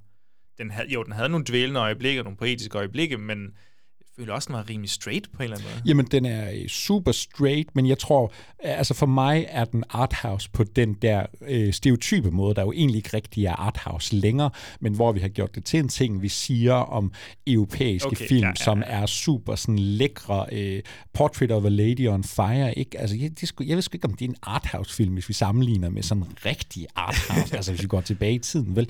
Men det er det der med, det er bare sådan smukt, det er subtilt, og det er jo også det close er, ikke? Altså, mm. vi ved ikke rigtig, hvad der er på spil mellem de her to venner. usagte, det, det ved de ikke engang selv, ja, og det er jo meget mere det, der er imellem teksten, ikke? Altså i, i de tomme pladser. Det usagte, det er meget mere sådan bevægelserne i de her mennesker, de ting, de siger, og de ting, de ikke gør, og så videre, og så videre. Jeg synes, den øh, først og fremmest er skide flot. Altså, Lucas Dunt, 31 år gammel, han kan fandme sætte en film sammen. Ja, jeg tror, han har han arbejder ret godt sammen med, med en fotograf eller et eller andet. Jeg har ikke lige tjekket op på, om det er samme øh, fotograf for Girl, men det virker som om, der er et, øh, et, et tæt forhold der også. Jeg synes, der er en, en fantastisk sådan gylden glød i billederne, der er så gode, når de øh, cykler på deres cykler. Du ved, den frihed, de har, når de bare cykler ud i naturen, eller når de gemmer sig ude i den her øh, sådan, det forladte hus nærmest, og når bare når de arbejder, eller løber igennem blomstermarkerne og sådan noget. Det ser jo fantastisk idyllisk ud, og det er også derfor, altså jeg tror, det handler også lidt om, at det ser så smukt ud, Ja. fordi at vi kan også vende den om og sige, når der så kommer nogle lidt tungere følelser på bordet, så rammer det måske endda hårdere, end, end det vi har gjort ellers. Så ja, æstetisk super flot. Ja. Der er især nogle øh, røde farver. Jeg kommer sådan til at tænke på nogle, de, de er sådan noget her, det er derfor, man elsker sådan en Kislavski. ikke? Altså, er sådan, ja. farverne står bare så skarpt, og det ser bare så lækkert ud, når der står et meget sådan, ja, den har den der gyldne sprødhed over sig, også menneskerne, så står de op ad den her helt knaldrøde væg, og det er meget sådan langsomt, og vi zoomer ind meget sådan op i ansigtet på de her mennesker, fordi der er så mange øh, følelser, der ligesom skal til udtryk. Der er især en skuespiller i den her film, den ene af drengene, ham her øh, i den Dambrin, der spiller øh, Leo. Hvordan, øh, vi snakker jo tit om, åh, de der børneskuespillere, kan de slippe afsted med det, kan de bære en hel film? Nu har vi en helt ukendt øh, belgisk, fransk, et eller andet gut her. Øh, hvordan synes du ligesom øh, spillerne har det i det her? Altså, det er jo, det er jo, det er jo et vidunder, hvordan der, der har været sådan en åben casting, øhm, hvor personen kunne enten snakke hollandsk, eller snakke fransk, eller hvad det nu skulle være. Øh, det afhang af personen, og så fandt de ligesom de her personer, og så blev det vist nok fransk mest, det meste af tiden. Så det er nogen, der er hævet quote unquote ind fra ja. gaden, vil jeg sige her, i hvert fald meget amatørskuespillere. Det er jo meget den europæiske måde at gøre det på. det kan man sige. Øhm, og, så, øh, og så leverer han jo bare en, en suveræn præstation. De har skide god, altså apropos kemi, ikke, i forhold til Ghosted, så er vi noget helt vildt naturligt kemi her. De, der går 8 sekunder eller sådan noget, så har de solgt mig som, altså, du ved, så er de bedste venner på det var, det var ham, der spiller Leo, der skulle have spillet Chris Evans. Præcis, rolle. Det var så der. kunne der have været et eller andet der. Nej, det er de her to 13-årige, der skulle have spillet de to det har været, øh, det har fandme været et syn. Men ja, en utrolig, øh, det er jo meget sådan en naturalistisk film, ikke? Øh, Måden, de spiller på, det er så naturligt, og det er det der, det er meget sådan lange blikke, og det er meget stille, altså det er en meget stille film, ikke? Og Ja. med noget lækker musik, der så flyder ind over meget sådan, svæver sådan hele tiden imellem noget dur og mål, ikke? Fordi de her følelser, de her to drenge imellem, og, og snakken, der ligesom bevæger sig omkring dem, ikke? Jamen det begynder sådan lige så langsomt at rive de her øh, mennesker fra hinanden, og de ved måske ikke engang rigtigt hvorfor, og så er det bare Jamen, præcis. tab af uskyld, ikke? Jamen det er jo det, fordi de har jo ikke nok erfaring i livet til at vide sådan alle de her følelser, der opstår lige nu, hvordan man skal takle dem, og hvorfor at samfundet eller omgivelserne reagerer på den måde, de gør. Øhm, jeg, jeg synes faktisk, altså, den, den er jo rimelig simpelt bygget op, men, men igen går jeg tilbage til det, jeg startede med at sige, det her det er jo et melodrama, der er, altså, der bare er bygget så godt op, at øh, den, her, den her emotionelle snibbold, ikke? Og den bliver bare ved med at rulle og ved med at rulle. Og jo, man får, eller jeg får lige tårer i øjnene undervejs af filmen, men Mikkel, jeg joker ikke, når jeg siger, at jeg var destrueret, da den her film sluttede. Okay, det overrasker mig Og jeg ved virkelig. ikke lige, om det var, fordi jeg har brug for en grædetur eller et eller Ja, andet, men... øh, Du er den følsomme også, to, så men det, jeg, det jeg skulle også have havde været godt dig. nok mange tårer Okay. trillende ned af kinderne her. Jeg synes, det fik mig fuldstændig, og jeg tror især, altså, det, det er fordi, jeg vidste jo godt, på en eller anden måde vidste jeg godt, hvad der ville ske Ja. i filmen. Jamen, det fik, den er- den men er det fik super mig alligevel, forudsigelig. for jeg synes, den er så velskabt og veludført, og så tror jeg bare, at jeg synes, at selve slutindstillingen Mm. mm. er så fantastisk Ja. Med referencer til um, 400 Blows, som vi også... Jeg er sindssygt glad for, at du havde den oplevelse her, fordi nu bevæger vi os øh, derover i samtalen, hvor at det her det er sådan en film for mig. Jamen, jeg, nu har jeg sagt sådan en masse fine ting. Jeg kan faktisk ikke rigtig sige noget negativt om den, men jeg, jeg manglede den der emotionelle hook, som du jo så tydeligvis har haft. Selvom jeg synes, det er en skidesmuk historie, jeg synes, det er en, det, det, det er en vigtig historie. Altså, jeg synes, det er så fint, at Lucas Stunt, han sådan har gjort det her til hans sag. Det virker det i hvert fald til nu, baseret på to film, ikke? Og give nogle øh, stemmer til de her øh, problemstillinger, og de her drenge, alle er skide gode, det er skide flot og sådan noget. Men jeg, jeg, jeg fik bare ikke den der emotionelle sådan hook på den. Og så er det sådan en film, hvor alt bare spiller, men jeg kommer aldrig sådan helt ind i den og bliver sådan helt tryllebundet af, hvor fantastisk det er. Og det er så den oplevelse, jeg ender med at sidde lidt ja. I den anden ende, desværre. Skal vi prøve at øh, smide nogle stjerner efter øh, Close her? så synes jeg næsten, jeg vil tage den først, for jeg tror, at du, øh, med, med, når du har haft tårer løbende ned ad kinderne så meget, så må der være noget mere på spil her. For mig er det her sådan en mega flot fire stjerners film. Der er ikke så meget negativt at sige, men det handler lige om, du skal lige have den der emotionelle forbindelse. Den var der ikke helt for mig, desværre. Hvem var jeg? Øhm, den fik mig til at græde, og derfor kan jeg ikke lide den. så to stjerner. Nej. Don't make me weak. Den, den får øh, fem fine øh, stjerner her. Øhm, jeg tror, at den, den vil aldrig kunne komme helt op og ringe for mig, fordi den, der gør den simpelthen ikke nok nyt men, men den er bare så velskabt inden for, hvad den er. Og du ved, den spiller på melodrama-farverne. Vi var inde og se All That Heaven Allows. Øh, klassisk melod- melodrama, og lidt anderledes også. Øh, Lidt fortalt. mere verbal type film. Fuldstændig, men du ved, farverne betyder ja. også så meget, og det synes jeg, at man kan mærke i den her også. Altså, ja, fem, fem flotte stjerner, det var sgu en, en god, men også ret, ret trist og hård oplevelse. Det har været din følelsesvold. Jeg vil også sige, nu har jeg engang set Girl, men jeg fik den der følelse af, jeg vil meget gerne følge Lucas Dunn herfra og se, hvad er det for nogle film, han kommer til at lave. Det var altså øh, fire og fem tudende stjerner til Close. Sorry to interrupt. Are you okay? I need to get out of a toxic relationship. Why don't you start by telling us what brought you here? My boss, he's different. You can't get him out of your head. No. I need your assistance. I'm coming, Master! Oh, you feel like he could destroy you with the snap of his fingers. Wouldn't even need to snap. Okay. Uh-huh, that sounds familiar. Og så tror jeg nærmest ikke, du kunne spille øh, to mere sådan kontrastfyldte trailers i træk, fordi øh, nu skal vi altså snakke om noget helt andet i et helt andet tempo. Renfield, Nicolas Cage, han er simpelthen kommet ind i biograferne med en ny film, og det er jo altid sådan lidt et øh, lille event for os nørder, når der er Nicolas Cage-film i biografen, og det ikke bare er noget øh, skrald, han har smidt ud til streaming. Jeg tror sidst han var i biografen, det må have været øh, The Unbearable Weight of Ja, Massive Talent. tror du ret ja. En giga skuffelse for min eget jeg vedkommende. synes godt nok heller ikke, det var... Så havde vi ham heldigvis i uh, Pig før, tror jeg. Det var jo altså et lille mesterværk, har man næsten lyst til at sige. Også i den anledning, vi havde Jarl Mingers på besøg, og han hjalp os igennem en top 5 om Nicolas Cage, var det sådan? Faktisk en af vores uh, allermest populære sådan, top 5 nogensinde, fordi folk, de elsker jo Cage død. På grund af Jarl, eller på grund af Cage?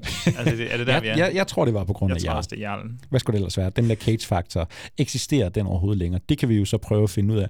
Nu er han jo altså aktuel i uh, Renfield her, og overfor ham, der spiller uh, Nicholas Holt og Aquafina. Yeah. Og uh, Renfield, jamen, hvem er han lige i en film, der jo måske burde handle om Dracula?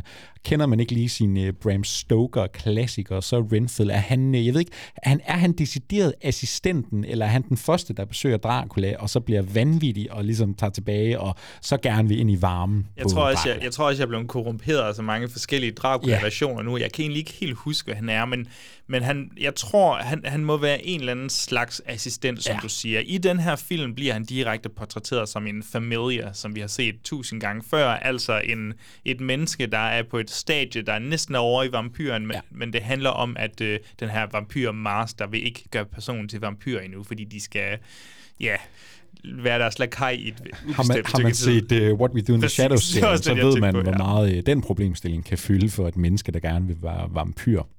Og det er jo altså uh, Nicholas Holt, der spiller Renfield, og så har vi Nicolas Cage som Dracula. og, og når nogen spiller Dracula på film, så er det jo altid sådan en, hvem skal ligesom være Dracula nu ikke? Fordi vi har lige været i biografen og set Francis Ford Coppola's Dracula, der har du Gary Oldman, og så kan man gå tilbage i de gamle tider, ikke en Bela Lugosi, eller vi har en Christopher Lee over på Hammer, ikke? Der er så mange sådan ikoniske portrætter af den her karakter. Klaas Bang. Ja, ja, det var en Netflix-serie. Kan det lige jeg, afsted med at sige? jeg så Van Helsing også øh, forleden. Der, jeg kan slet ikke huske, hvem der spillede Dracula der. Jeg tror, han var en af de mere sådan forglemmelige. Nu har jeg altså Nicolas Cage. Jeg kunne læse mig til, at Dracula, det er selvfølgelig sådan en rolle, alle skuespillere gerne vil prøve kræfter med. Så derfor har han selvfølgelig sagt ja til øh, Renfield. Og vi har også at gøre med noget, den der særlige subgenre, der hedder komediegyser. Ikke? Altså, det er jo lidt det, den leger her med. Fordi øh, hvad er det for en affære, vi har med at gøre her, Joachim? Det er jo lidt et vildt projekt, synes jeg. Ja, altså, um, skal jeg tage handlingen, så folk lige er med på den, det kan jeg starte med her. Altså, vi har jo Renfield og Dracula, og det er så den Dracula, der har levet igennem tiden, altså, som også er blevet lavet film om, eller hvad? Eller er det mere bare et sjovt udspil, der er i starten? Jeg synes, prøver... jeg læste noget med, at den er tiltænkt som en sequel. Du ved, altså en sequel i gåseøjne Ah, til den originale okay. Dracula fra 1931. Ja, men vi er altså i nutiden, og de her to øh, personer har fulgt hinanden i lang tid. Dracula som, øh, som herskeren, og Renfield som øh, The Familiar, der skal, der skal lege tjeneste eller kaj øh, og finde basically føde til Dracula. Og nu er Renfield simpelthen ved at være så udmattet over det her. Han, øh, han, tager, han skal sådan spise biller som øh, en slags næring, der kan gøre, at han får de her halv vampyragtige øh, Ja. kræfter. Øhm, og så skal han finde nogle øh, nonner, eller nogle cheerleaders, eller, eller et eller andet, nogle jomfruer, som, øh, som kæreste Dracula kan suge blodet fra og blive stor og stærk igen. Fordi han kommer altid i nogle problemer. Og det er altså derfor, at Renfield han bliver nødt til at gå til sådan noget gruppeterapi, ja. fordi der, der, der er mange, der går til gruppeterapi omkring det her codependency, som de hedder sådan noget af, du ved, hvad hedder det, samme afhængighed. Jeg kan ikke huske, hvad de oversatte det som om Nej, i, i filmen. Og, og hvis du, det, det er i hvert fald også, hvis du har haft en partner, der har ja. været lidt for kontrollerende, eller sådan, der, der er nogen, der har taget styring i dit eget liv, ja. som jo altså også er et problem, Renfield han uh, lider under. Og Renfield, han støder altså også på en uh, politidame, spillet af Aquafina, hvad hedder hun, uh, Rebecca. Og hun uh, har en historie med det her, sådan, der er den her store, store gangsterfamilie, der ligesom terroriserer byen. Det er dem, der sætter dagsordenen. De har hele resten af politiholdet øh, på deres paycheck, og så er der en last øh, good cop in the town tilbage, og det er altså Aquafina her, som ligesom kommer til at støde ind i Renfield og Dracula på sin vej. Og så har vi et øh, en moderne, vild film med, øh, der bliver revet lemmer af, og der bliver bandet og svoglet, og Nicolas Cage han er i hopla som Dracula. Er det her Fast and the Furious udgaven af en Dracula-film, Joachim? Ja, så meget blod er der vel ikke med i Fast and the Furious.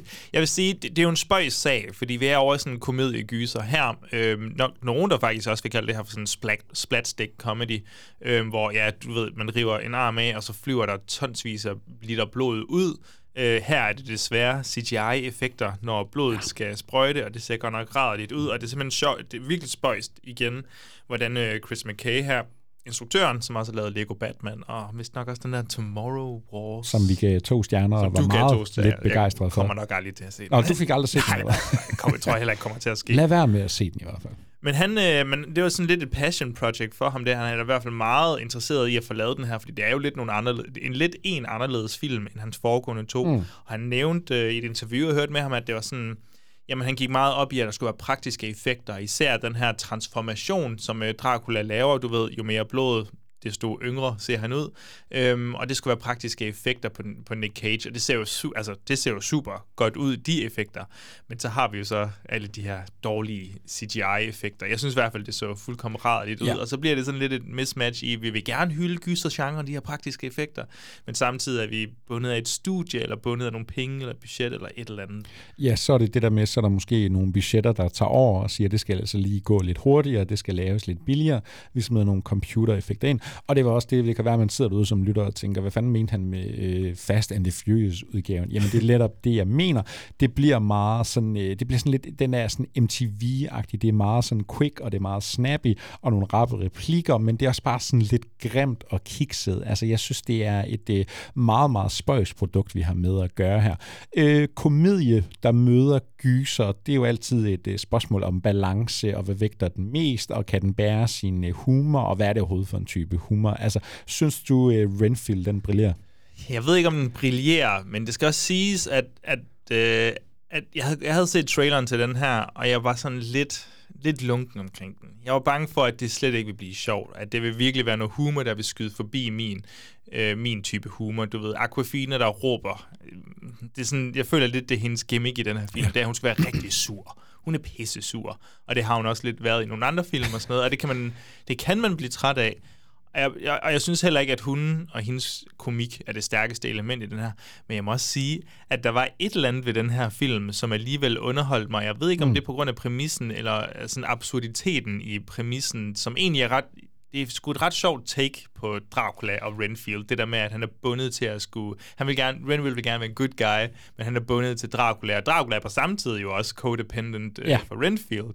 Så man har det der forhold, den spiller lidt sjovt på, og det kan der komme noget komik ud af en gang imellem. Ja, og det der med at fokusere en historie. Altså, det er jo altid Dracula, der, er på, der bliver i centrum i den her type fortællinger, for han er jo den store... Og han skulle ud af have en kvinde eller et eller andet i forhold til Bram Stoker, som ja, vi så i ikke? går. Og, og, og nu, når, så prøver vi at skifte POV, ikke? Altså, hvordan er det så at leve under Draculas regime, og så gør det i en moderne tidsalder også, vel at mærke, ikke? Altså, så jo, det er netop en super sjov præmis, og det er jo også, der er jo, der er jo et skide højt tempo, ikke? Altså, der er jo virkelig sådan mange action set pieces i den her film, og så flader den så lidt ud, og så, og så er det jo også sjovt, den prøver at snakke ind i noget om sådan partnervold, yeah. og den her codependency, der snakker om, ikke? Øh, så, så på den måde et skørt projekt, og det er jo altså også, øh, er, er det en idé af Robert Kirkman, som har yeah. været med til at skrive øh, manuskripter, han står jo blandt andet bag uh, The Walking Dead, hvor han har skrevet tegneserien Invincible øh, over Amazon Prime. Den her, øh, ja, lidt et anti-take på, hvad en superhelte-fortælling kan være, som vi var meget begejstrede Ja, ja. for. Men det er det, den har meget sådan et øh, tegneserie-feeling Ja. omkring sig.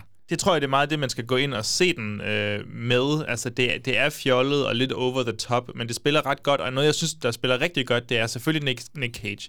Han passer super godt til rollen, og man kan også mærke, at det her det er noget, der betyder meget for ham. Mener også i vores øh, top 5, at, øh, at, øh, at Jarl han fik nævnt, at han var meget inspireret af... Altså, Nick Cage var meget inspireret af sådan tysk ekspressionisme og sådan Ja, noget. altså han er jo tit blevet sammenlignet med Klaus Kinski, altså samme type skuespiller lidt. Så der er den der Nosferatu-følelse der, som jeg synes passer ret godt til Nick Cage. Og samtidig så synes jeg også, at, øh, at der er nogle, nu siger jeg skurkepræstationer, men jeg synes jo Ben Schwartz, er det ikke det, han hedder? Jo. Han er, Tatoveringer op af halsen, en rigtig bad boy, den her. jeg, jeg, jeg tænker, at det godt kunne blive lidt cringe med sådan en rolle der. Overgearet og alt for meget. Ja. Men han, han vandt mig godt nok over ret hurtigt, og jeg synes faktisk, han er, han er, han er super underholdende, fordi han, han vækker en eller anden mærkelig kontrast til, hvad der ellers foregår. Han er sådan lidt mere en, en lidt mere sådan en, en, en pige, han har sådan en pivelyd, han er sådan lidt mere skinger og lidt Ja, og han spiller den der og- type rolle, som Ben Schwartz altid spiller, men Ja. han er alligevel lidt noget andet, fordi han er en skurk, og han fyldte meget mere i filmen, jeg egentlig også Ja. troede, han ville. Nu lød du ikke super begejstret for Aquafina. Jeg ved også, der er mange, der ikke kan lide hende. Jeg må sige, jeg synes faktisk, hun er virkelig, øh, jeg kan virkelig godt lide hende. Jeg synes faktisk, hun er rigtig sjov. Og jeg synes også, det var lidt fedt i den her film. Hun jo faktisk er den mest sådan straight, mm. selvom hun bruger meget den der humor, hun netop har gjort til Ja. sit brand efterhånden. Jeg ikke? tror, det rammer sådan 50-50, yeah. men der er, nogen, der er nogle af hendes lines, der er super gode, men, men det, jeg føler måske også, at den karakter kunne være lidt bedre skrevet, eller kunne have givet lidt Der er mange tid ting i den her film, der For kunne det, Fordi være den er i bund og grund kun 80 minutter, den her Ja, film jo. det er netop det. Det er en super hurtig og sådan øh, jumpy film, ikke? og den flyver bare derudad. Vi har fået en øh, Dracula-film anno 2023. Du har lige været i biografen og se øh, Francis Ford Coppola i 1992-udgaven, og du har også set en håndfuld af de der helt gamle og nogle andre. Hvordan øh, står Renfield så i Dracula, øh, ligesom Pantheon? Ja. Altså er der plads til Nick Cage-udgaven? Jeg synes klart, der er plads til den, og det er simpelthen fordi, at jeg tror, altså, jeg, jeg føler næsten ikke, man kunne blive ved med at lave den samme Dracula-film igen. Altså, man kan sige, at Netflix-fortælling med Claes Bang øhm, var egentlig ret god i dens måde, den gik igennem konventionerne på, indtil det her sidste afsnit, hvor den ligesom lavede en kæmpe... Har, har du Nej, set jeg den? fik det aldrig set. Nej. Nå, jeg den blev så laver- den bange, da folk twist snakkede om der. det der afsnit 3. Ja, så den laver et twist der, og der kan man sige, okay, den prøvede også noget nyt, meget forfejlet. Okay. Øh, men den her prøver et helt nyt take, hvor den, hvor den også har, ja, den har netop det der øh, lakaj øh, hersker forhold Ja. der, men samtidig så har den også en, ja, jeg synes jo ikke, det er en romantisk plot, plotline, den har med, med Renfield og Aquafina-karakteren. Det er sådan også igen noget venskab, et eller andet der.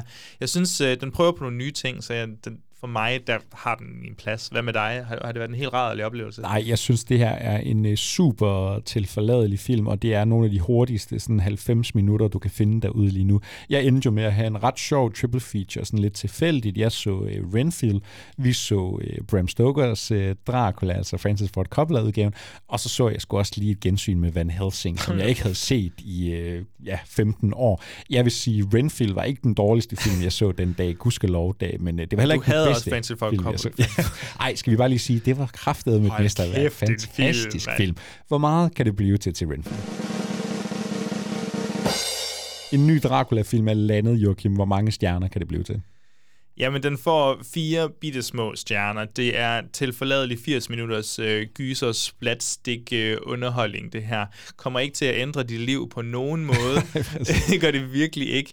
Øh, selvom den prøver så hårdt på at have nogle lidt mere moderne budskaber omkring mentale helbred og sådan noget, og arbejdsforhold. Øhm, så slipper det ved ikke. Den, den prøver heller ikke nok på at få det igennem, føler jeg, det budskab Nej, til, at men- det ligesom kan ændre noget som helst. Men den ved heldigvis også godt, at den er fjollet og gerne vil være fjollet, og det er netop det, den vinder på. Og så er det altså en Nick Cage i hopla for en gang skyld. Det synes jeg var super dejligt at se. Det virker for ham igen. Jeg giver den også små fire stjerner. Du kan sagtens se den her film, men du kan også sagtens lade være. I'm really sorry. I didn't think it would end up like this. I'm a good person. That is who I am. You better run for your life. Barry, you're irredeemable. The guy I was dating in LA killed my acting teacher's girlfriend. I think I might be in a lot of trouble. You're irredeemable. What do we do? Hank, this is your chance. It's our chance.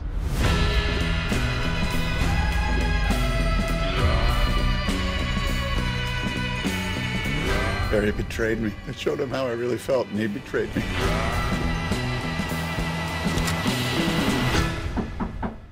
Bergman, you got a visitor. I'm trying to change him.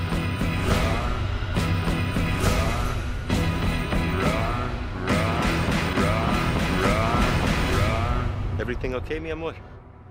Yeah. Everything's gonna be great. You better run for your life. sidder man derude og tænker, hvorfor fanden anmelder de kun film? Jeg bruger mit liv på tv-serier. Hvornår skal de nogensinde anmelde en tv-serie? Jamen, så er du nu kommet til den del af podcasten, hvor du bliver rigtig glad. For vi har sgu taget en tv-serie med til dig. Vi har taget en fantastisk tv-serie med til dig. I hvert fald de foregående tre sæsoner, som vi vist nok generelt set har været ret glad for her. Jeg elsker sæson 1 og 2. Sæson 3, der synes jeg, fordi som vi også vi anmeldte den jo, jeg tror, hvad gav vi den? Jeg tror, jeg gav den fire stjerner, du gav den måske jeg kunne endda nok fem. godt have den fem, ja. Ja, og, men vi snakkede meget om det her med, at der er virkelig kommet sådan en toneændring. Det blev meget mere mørkt og alvorligt faktisk inden for Barrys univers, som jo er en sort komediefortælling om en, øh, en øh, hvad hedder sådan en legemorder, En legemorder, der bliver er- skuespiller. Ja, og skal finde nogle kærlighedsrelationer. Ikke er så god til det der med mennesker, ikke? Og om de her to forskellige liv, han har, kan forenes. Ja. Måske ikke. og for mig så var sæson 3, jamen det var en meget ny udgave af Barry, og det tror jeg også lige, jeg sådan skulle vende mig til, at nu går vi en helt ny vej, selvom mange ting stadigvæk er intakt, og det er den samme serie. Jeg var rigtig spændt på, hvad kommer de til at gøre med sæson 4, og vi er jo også ude i et uh, Succession-scenarie. Bill Hader, der ligesom er uh, den store bagmand på det her, og spiller hovedrollen, og ja, producerer det sammen med Alec Burke, jamen han har ligesom ved at sige, det her, nu bliver det den sidste sæson, ikke? Så der, jeg tror, der kommer været ni afsnit, kan det Ja, passe? noget i den stil, Ja, ja. og vi, vi har set de første fire afsnit, som ligger ude på HBO Max lige nu. Joachim, jeg ved, du glæder dig til, at du skulle tilbage i uh, Barrys morbide univers. Har, hvordan, uh, hvordan står det til for vores legemorder? Uh, her det er hårdt. Det er godt nok hårdt. Altså, det er hårdt for alle vores karakterer, føler jeg efterhånden. Øhm, igen, ja, hvis man ikke har set de foregående sæsoner, så vil jeg nok lukke ørerne nu, ikke? Og det bliver svært ligesom at lave en up-to-date øh, til den her serie, hvis, altså uden at spoile noget som Der er helst. sket meget i Barrys liv. Så jeg har lige padlet lidt for jer her, så nu har I forhåbentlig trykket pause, så kan I finde ind i episodebeskrivelsen, hvor I kan hoppe hen øh, med timecodes ellers. Men, øh, men ja, Barry er i fængsel nu. Sally, hun er ja, markeret af, altså hun var i gang med at få sin kæmpe store karriere gennembrud her. Så mistede hun alt. Så mistede hun alt. Hun er blevet øh, mark- sådan, du ved, øh, labeled som, som psykopatens, øh, altså psykopat Barrys kæreste, ekskæreste der. Så har vi Hank og Christoval, øh, som lever i bedste velgående sammen i deres crime-utopia. Lever deres egen lille close-fortælling. Præcis, men er der, ja virkelig, men er der nok øh, liv i det? Kan de slippe deres øh, gangster fortider? Det ved jeg ikke, det må man lige finde ud af. Og samtidig så har vi Gene Cousineau, som, øhm, jamen han rider også lidt på en bølge i den forstand, at nu er Barry i fængsel, og nu skal han leve livet post Barry. Men det er måske også sværere end som så. Ja, så man kan sige, nu er, øh, altså Barry har jo altid været en serie, hvor øh, der har været plads til flere karakterer, de her mennesker, der ligesom, øh, ja, startede i teaterverdenen, ikke? og så har vi også fået nogen på politisiden, som ligesom har jagtet Barry, og vi har også en Steven Root, nu kan jeg ikke huske, hvad øh, karakteren hedder, hans gamle mentor og det her, ikke? Øh, og der kommer nogle nye karakterer til i løbet af sæsonerne, ikke? men man kan godt mærke, at den her serie, den er ikke kun Barry nu. Det kan godt være, at det er det, den hedder, ikke? men nu er vi også meget mere fokus. De har ligesom bredt sig ud i karaktererne, og alle har ligesom fået en ligevægt i karaktergalleriet her, men man kan også sige, at alle skæbner leder tilbage på konsekvenserne af, hvad Barry ligesom Præcis. har gjort, og de liv, han har taget. Han er sygdommen, der har på en eller anden måde inficeret dem alle i et eller andet omfang. Men, men samtidig så føler jeg ikke, at de udelukkende er blevet til, hvem de er på grund af Barry. Jeg føler ligesom, at de havde... Øh, hvad skal man sige, de havde genet til at blive onde, og så er det måske, eller ikke onde, men øh, komplekse, komplicerede. Ja. Øhm, og så er det ligesom Barry, der har accelereret den her version af dem. Og så er det jo virkelig spændende. Nu sagde du konsekvens, og jeg føler jo, at det her fjerde sæson er jo konsekvens. Og det synes jeg er så fedt at se, hvor meget konsekvens kan betyde i det her øh, fjollede, halv Fargo-agtige univers, Ja. der kan være ja, spøjs det ene tidspunkt, men øh, hjerteknusende det andet tidspunkt. Jeg synes, at det er imponerende, hvordan Bill Hader og, og hele slænget her kan jonglere de her toner, og så levere på 30 minutter, altså som de her afsnit jo er, Ja. noget af det, det stærkeste sådan genre-mix tv, der er lige nu. Det er så en unik vision, jeg er glad for at se på, øh, på fjernsynet. Jamen, jeg øh, er også totalt, altså hvis jeg var rød lidt af sporet i sæson 3, jamen så kan jeg mærke, at jeg er fuld fuldstændig tilbage her, og jeg synes, øh, altså det er sådan det er en type serie, hvor der bare sådan er scener, hvor jeg bare tager mig selv i at sidde og kigge på de her skuespillere og deres ansigter og de følelser, de formidler, ikke? Altså en Bill Hader, som vi jo kender som en sindssygt sjov fyr, ikke? Men altså igennem den her serie, og nu især i sæson 4, har bare sådan åbnet sig op som en virkelig god og sådan dramatisk skuespiller. Det er jo også en mand, der har kæmpet en masse med angst og sådan noget i hans virkelige liv, som han jo så lader til også at kunne udarbejde lidt igennem Ja. sin, øh, især i Barry her. Ikke? Altså, der er bare så meget kvalitet i de her mennesker. Jeg elsker netop, som du også beskriver, den der Fargo-føling. Øh, Bill Hader og Alec Burke, de er, ikke sådan, de er ikke bange, der er ikke nogen veje, de ikke tør at gå ned af i det her. Altså, og du sidder hele tiden med sådan, det er sådan en, man sidder og bider sig lidt i neglen, ikke? fordi hvad, hvad, hvad kommer konsekvenserne til at være af det her? Og det er også det, jeg tror også, jeg har sagt det før, ikke? når den her den er sådan allermest spændende, ikke? Jamen, så, så er vi ude i Breaking Bad-niveau, når det er Ja. bedst. Altså, det er den følelse, man sidder med, for det bliver så intens, man holder så meget af de her mennesker, jeg selv røvhullerne, ikke? Øh, og alle er nemlig netop lidt nogle røvhuller i den her sag. Altså, alt det, sådan, det spiller bare. Der er det der, altså, det er det der på en og samme tid mega stilistisk, men samtidig nedbarberet filmsprog, der er med til, jeg tror, det betyder så meget for den tone eller følelse, der er i Barry Land her.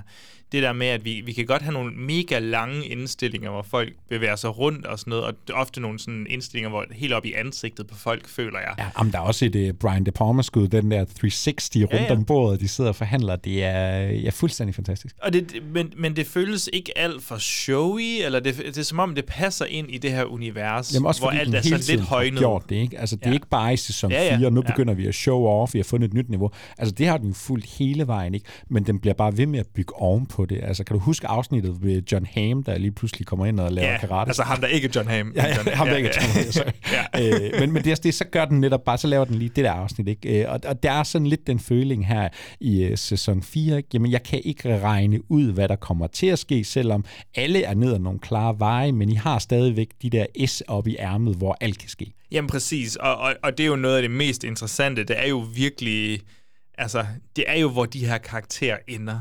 Og jeg er så spændt på det, og det, det kan jeg virkelig mærke med sæson 4 her, hvor sæson 3, som vi snakkede om, var lidt anderledes.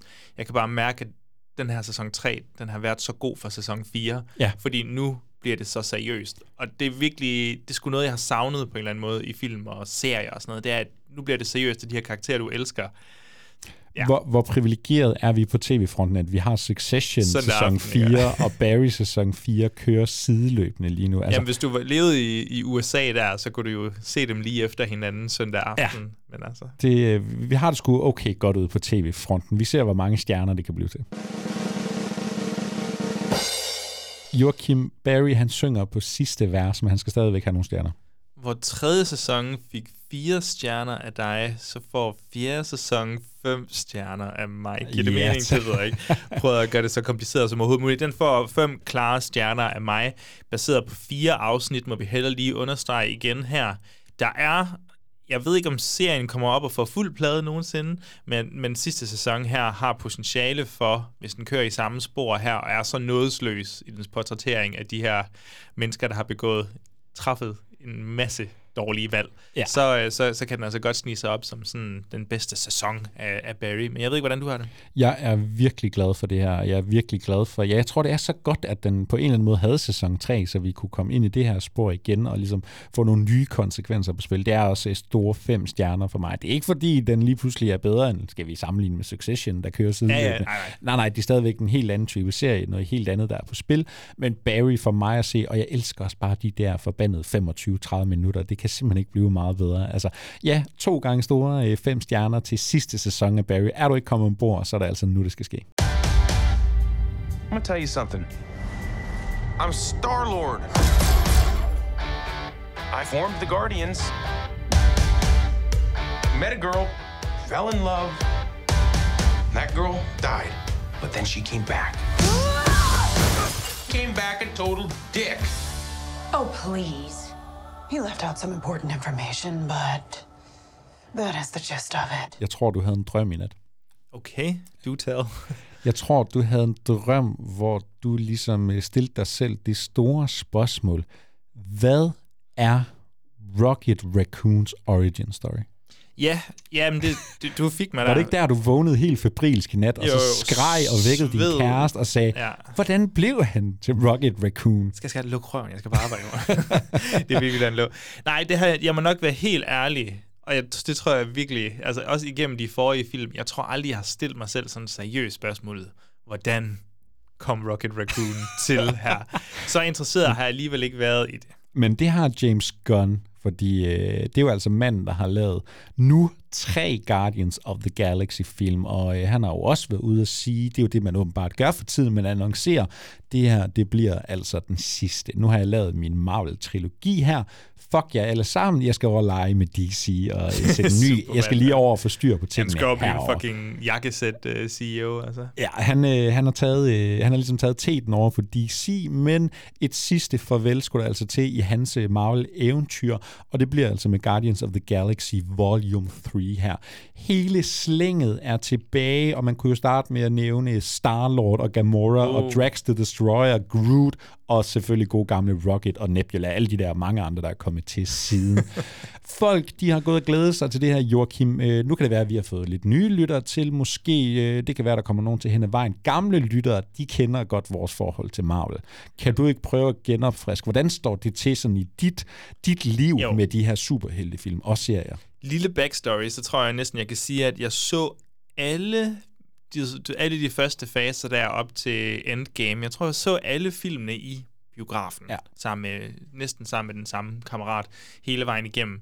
Og de har stået mig nær i lang tid, og jeg har virkelig, altså det er noget, jeg har dyrket og nørdet, og sådan, hvornår kommer det næste et eller andet omkring Flere det her? post-credit-scener. Præcis, og der var det sådan en som Guardians of the Galaxy, den første der, som virkelig... Øhm, jamen, bulrede frem og gav et, øh, selv for en, der var stor fan af det, gav sådan en frisk pust Mm. til det, og den føltes, som om den havde lidt mere ægthed i sig. Der var noget med det her brode, den her brode besætning af meget, ja, sjov nok spøjse karakterer, Og man der havde den her sige, familiekærlighed og sådan noget. Lige nøjagtigt, og man kan sige, Peter, øh, nej, undskyld, hvad hedder han, James Gunn, han er en af dem, der, der virkelig sådan er, er fans har taget til sig og er blevet hyldet, fordi han sådan lidt lader til at have, have kunne kombinere sin egen James Gunn-stil med den her store samlefabrik Marvel, hvor andre, en Edgar Wright for eksempel, ligesom har været nødt til at sige, det skal jeg ikke være en del af det her. Nu er det så det, at jeg fucking hader Marvel. Nej, jeg, er, jeg tror, vi joken har kaldt mig for Marvel-haderen ja. her.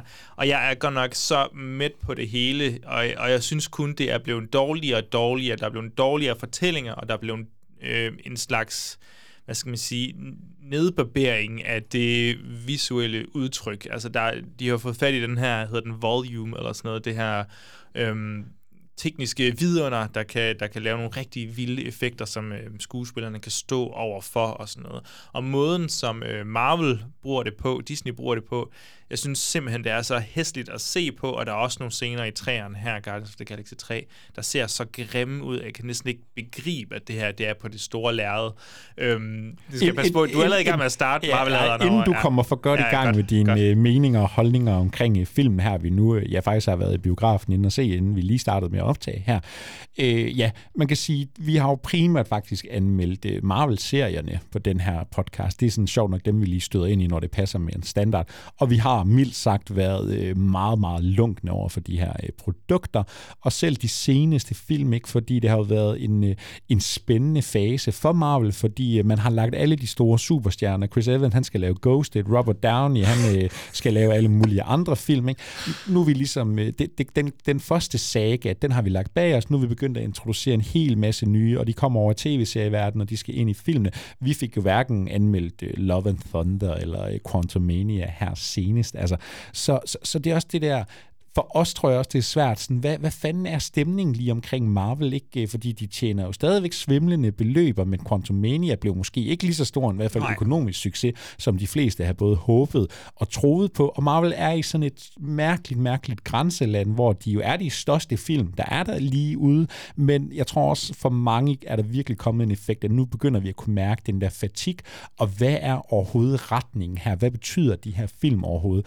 Og så ved jeg, at der er rigtig mange, de glæder sig så til, når der så netop kommer en Guardians of the Galaxy 3 her, fordi nu har vi ligesom nogen fra den gamle bastion, ikke? Nu kan de komme ind og levere den der kvalitet, som vi har lært at elske og hedre Marvel for. Altså, glæder du dig så til den her, eller er Marvel så død for dig, eller har du noget tiltro til den her bande og et, måske mere James Gunns evner? Jamen, jeg, jeg må jo sige ærligt, at jeg havde ikke så meget tiltro til den, men jeg tror, inde i maven, der gik jeg lidt med sådan forhåbningsfuldt øh, om at sådan, åh, hvad nu hvis den egentlig er god? Det kunne være så fedt. Ja. Så kunne jeg få lov til at flå i tu min Marvel hader kasket der, og så virkelig bare få lov til at erklære min kærlighed til James Gunn og hele det her sling af sjove, fjollede, barnlige karakterer. Men, øh, men jeg må jo nok medgive, at, øh, at det virker meget som om, at James Gunn mentalt var taget over til DC, og, og så, har han, øh, så var der lige nogle ting, han skulle have afsluttet. Men øh, ja, ja. Hvis man nu ikke øh, lige har fulgt med i de der sidste 28 Marvel-film, man skal se, for at forstå, hvad der overhovedet foregår på det her tidspunkt, ja. kan du give et lille hint om, hvad, er der noget på spil i øh, volume 3 her? Altså? altså, som i, tænker du det overordnede ja, Marvel-saga? Hvad, hvad, hvad sker der på nuværende tidspunkt for de mennesker her? Altså, hvad handler det om? Okay, godt nok. Jeg troede, du mente på sådan et overarkende MCU-fase 6-plan. Ja, det kan vi tage senere. okay, ja, for det, det, det kan jeg ikke lige svare på her. Men jeg kan svare på, at, øh, at øh, det bliver personligt nu. Det er den tredje og sidste film, og James Gunn vil unægteligt fremprovokere nogle øh, følelser og nogle familiefølelser her. Så der sker simpelthen det, at, øh, at der kommer ham her, der vist nok hedder øh, Adam Warlock, øh, spillet af Will Poulter, øh, som har bøffet sig rigtig meget op. Han får øh, til skade gjort øh, Rocket Raccoon her, som bliver lagt i en eller anden slags koma-ting, og han er, han er tæt på at dø. Og så handler det simpelthen om, at vores øh, Guardians of the Galaxy her, vores øh, vogtere, de skal finde frem til en måde, hvorpå de kan redde Rocket, og det handler om at gå tilbage til hans skaber. Samtidig så har vi... The High Evolutionary nyeste skurk i det her Præcis. superhelte Som egentlig er, han er meget dedikeret af ham, der spiller ham. Jeg har ikke lige navnet på ham. Chuck Woody Iwuji, som øh, blandt som andet var med i James Gunns uh, Peacemaker. There you go. Nå ja, selvfølgelig, ja. There you go. Jeg synes faktisk, han er ret dedikeret. Ja. Men det er ikke det, vi snakker om lige nu. Vi snakker om... Du vil over til Sylvester Stallone-karakteren. ja, selvfølgelig. Ej, jeg vil egentlig bare sige, at Rocket Raccoon lever så sit... Ej, han er jo så ikke så meget med i selve øh, A-handlingen her, men i B-handlingen, det er så ham, der ligesom genoplever sin origin story, som ja. vi som publikum selvfølgelig får lov ja. til at opleve. Øh, så vi har de her to spor, der bliver, ja, rent strukturelt, så er det, nu skal vi finde en MacGuffin og have tilbage for at redde øh, Rocket, og så skal vi finde en anden MacGuffin, og så bliver Rocket selv en MacGuffin, fordi vi skal frem til, så han ligesom også kan få sin fuldendte jeg, jeg føler lidt, altså, jeg føler, der er sådan lidt noget håndligt i din stemme der, fordi det bliver meget MacGuffin, men det, jeg føler også, det er James Gunn, der sidder og blinker lidt, fordi måden folk går frem og tilbage på, både location-wise i den her, ja. det er virkelig sjovt, hvor rodet den føles, men egentlig ret struktureret, giver det mening. Vi har lige uh, siddet i biografen. Vi har uh, brugt to og en halv time sammen. Ja, måske de sidste timer, vi nogensinde kommer til at uh, bruge med vores originale Guardians of the Galaxy. Op med mig. ja, og også de sidste minutter af podcasten. Joachim, du har siddet... Uh, ja, du har sgu ikke engang guffet popcorn. Du køber jo altid bare din kedelige vand. Uh, hvordan... Uh, altså, du, en stor superhelte blockbuster, det er sgu da grunden til, at man går i biografen. Det er sgu da det, vi lever for, den der biografmagi. James Gunn, han bruger alle kanoner, han fyrer alle effekter ud i fjeset på dig, alle monstre, alle skabninger, hele universet er på spil her, næsten i hvert fald. Hvordan var din oplevelse her? Man havde håbet på at blive blæst bagover her, men jeg må sige, der er en, øh, en sådan god kombination af, at, øh, at, øh, at hvad skal man sige, underholdningsværdien ved Guardians-filmene for mig ligger i, at øh, der er sgu noget god, solid, sjov, friendly banter, der er baseret på de her meget unikke karaktertyper, vi har. Drax plejer jo altid at være en garant for at, at levere noget, noget rigtig deadpan humor. Synes også, han slipper afsted øh, ret mange gange Klart i den her film. en af de bedre elementer i den her film. Og Dave Bautista er jo bare en stjerne, som skal være med i langt flere film, synes jeg. Øh, giv ham en leading man role, tak. Øh, men derudover så er der virkelig meget humor, og jeg tror, vi snakkede lidt om det øh, efter filmen her. Den er blevet virkelig barnlig, eller har det altid ja, været så barnlig, altså, eller er jeg blevet... øh, Mit indtryk er Guardians of the Galaxy, og jeg ved, der er mange derude, der virkelig sådan, altså hvis man kigger samlet på alle de sådan helte, vi har mødt igennem de her, øh, ja hvad er det, efterhånden 15 års øh, Marvel-film, så er der mange, der virkelig elsker øh, de her Guardians, fordi de er sådan lidt mere weird, de er sådan lidt mere kække, der er noget den der friendly band, der ikke, og det må godt være lidt fjollet og sådan noget. Så ja, de er jo nogle fjollede karakterer, men der er et udtryk i den her film, altså det er det tætteste, føler jeg, at Marvel nogensinde har været på en børnefilm. Selvom der jo faktisk er et utroligt sådan, øh, tragisk, altså fordi vi får hele den her øh, baghistorie omkring øh, Rocket Raccoon og ham her High Evolutionary, altså filmens skurk, der sådan har prøvet nærmest at, at, at lege Gud. Det må man jo aldrig Han gøre. skabe sin egen, sit eget perfekte samfund Ja, med sin perfekte race. Og når du har en fake gud i en James Gunn-film, der gerne vil øh, skabe nogle øh, ja, skabninger, så får du faktisk noget rimelig sådan ægel body horror på spil. Altså, der er faktisk nogle virkelig klamme sådan, karakterdesign. Ja, selv dem, der skal fremstå søde, er sådan ret uhyggelige. Ja, ja. Og det er det, der er så mærkeligt i den her film, fordi det er enormt sådan jovialt. Øh, banteren mellem øh, Guardians-holdet her er super sådan barnligt, altså endnu mere barnligt, og sådan den der måde, hvor Mantis er super barnlig, og Drax kan kun øh, kan ikke forstå sarkasme. Altså det er sådan skruet helt ned, ja faktisk, nu ikke engang op, fordi det er bare sådan... Altså, jeg, jeg synes virkelig ikke, det var særlig sjov, den her film, fordi alt er bare sådan lidt la la la. Og det er også det, der er sådan lidt spøjst. Altså, jeg kan godt lide ideen om, at du ved, James Gunn, han sådan, Nå, det er min sidste film for Disney Marvel, det her.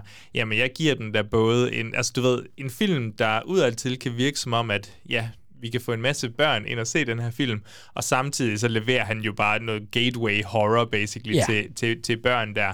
Øhm, hvis det er også den første øh, PG-13 øhm, Marvel-film, tror jeg, der kommer der også et fucking øh, med i filmen, som vi får lov til at høre for første gang i Marvel-universet. F-bomb, hvor sindssygt En kan det blive. Øhm, så, men, men, men jeg kan, igen, så, så trækker jeg det op på et større niveau her, og det er ikke fordi, jeg skal, eller på sådan et højere niveau, hvor jeg sådan, jeg skal selvfølgelig ikke bestemme, hvad James Gunn han skal lave af film. Det tror jeg udelukkende er op til ham selv.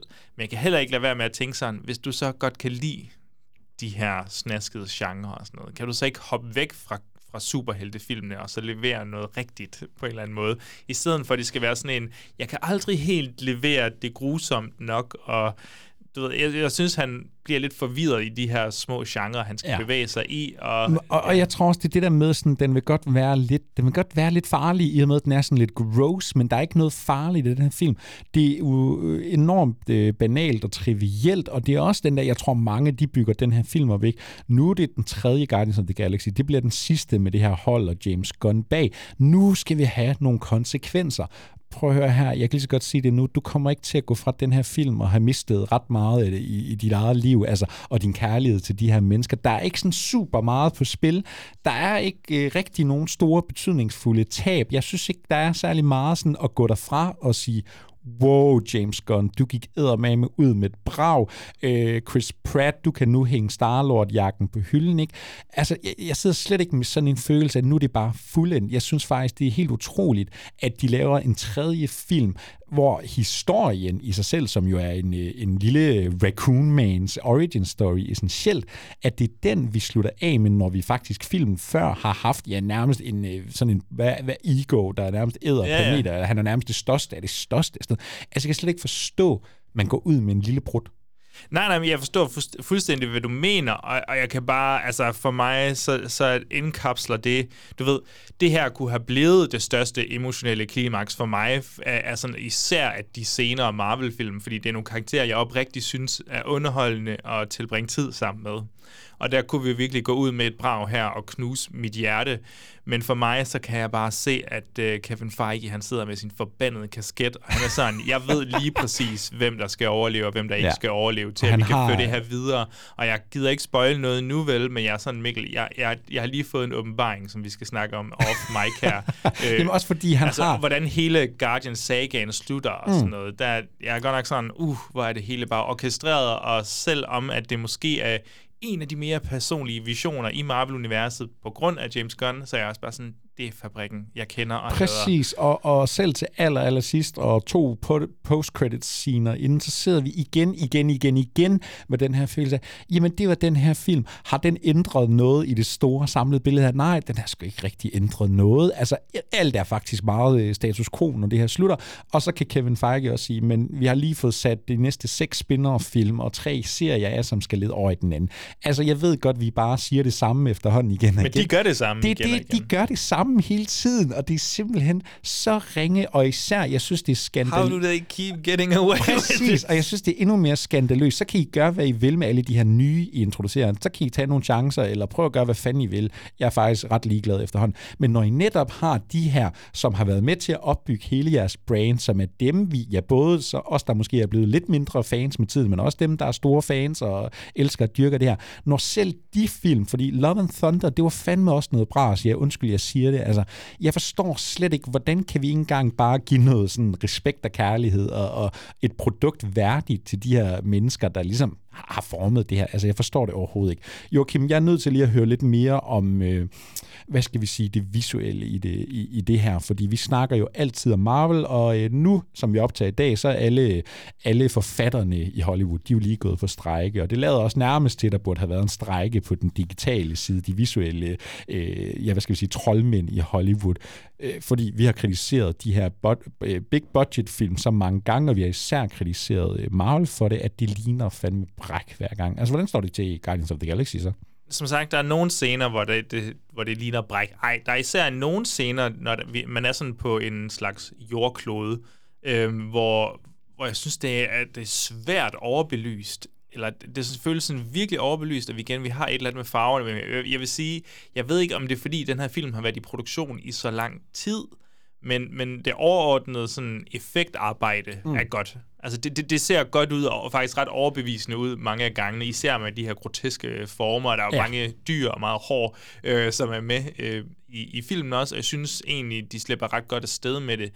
Men der er et eller andet med kameraet, Mikkel, og jeg ved ikke lige helt, om du kan forklare mig, hvad der er, der foregår. Jeg ved sgu heller ikke helt, hvad der sker. Altså, ja, jeg vil også sige, en af de visuelle, flottere film, den føles sådan mere organisk, end Marvel har gjort i lang tid. Men så er der noget med kamerabevægelsen, hvor det går sindssygt hurtigt, og det føles lidt som om, der ikke findes nogen øh, kamerafolk på den her produktion, men i stedet for har du en eller anden form for AI, der bare sådan kontrollerer, hvor kameraet bevæger sig hen i det her meget digitalt skabte øh, billede i forvejen. Ikke? Øh, Og det giver det bare sådan en mærkelig effekt, og jeg er også bare sådan, altså for mig spiller det også bare ind i, og det er den sådan fuldstændig generelle følelse, der er mit store takeaway øh, fra den her oplevelse, og, og nok der, hvor jeg ligger omkring Marvel meget øh, sådan generelt lige for tiden, ikke? jeg føler mig fuldstændig følelseskold, når jeg ser den her film. Når du præsenterer små, øh, fire søde, behårede væsener, som jeg skal gå op i og holde af og sige, nej, bare der ikke sker dem noget frygteligt, og dyremishandling, det er da også forfærdeligt. Altså, jeg sidder fuldstændig død nede i min biografstol. Der er intet, det rører intet i mig, fordi jeg simpelthen er så sådan desensitized over for min interesse i alt, hvad det her superhelte Men det er jo det, de følelser, det rammer, det er jo de normale følelser. Det er jo det der med, selvfølgelig er det Selvfølgelig. dyr. Altså, Give Raccoon med en, en øh, familie, Som man bliver det der så berømt er kendt ham. som, altså. Men så, man, det er jo det, jeg mener, ikke? Så er vi ude det der med stenen, der får en familie. Jamen selvfølgelig, så jeg er jo et menneske, så kan jeg jo godt blive lidt Ja. berørt. Men det er så ufortjent, det er mig så ligegyldigt. Og når så alt kommer til alt, og filmen er slut, jamen så er der ikke noget, der i bund og grund har haft ret store konsekvenser i hvert fald. Jeg, øh, åh, Joachim, jeg har det altså svært med det her. Er der, øh, altså, er der noget, du har brug for at sige? Skal du rose noget? Var der noget, du bare elskede? Var der en scene eller noget? Hvad med Adam Warlock? Var han fed? Eller?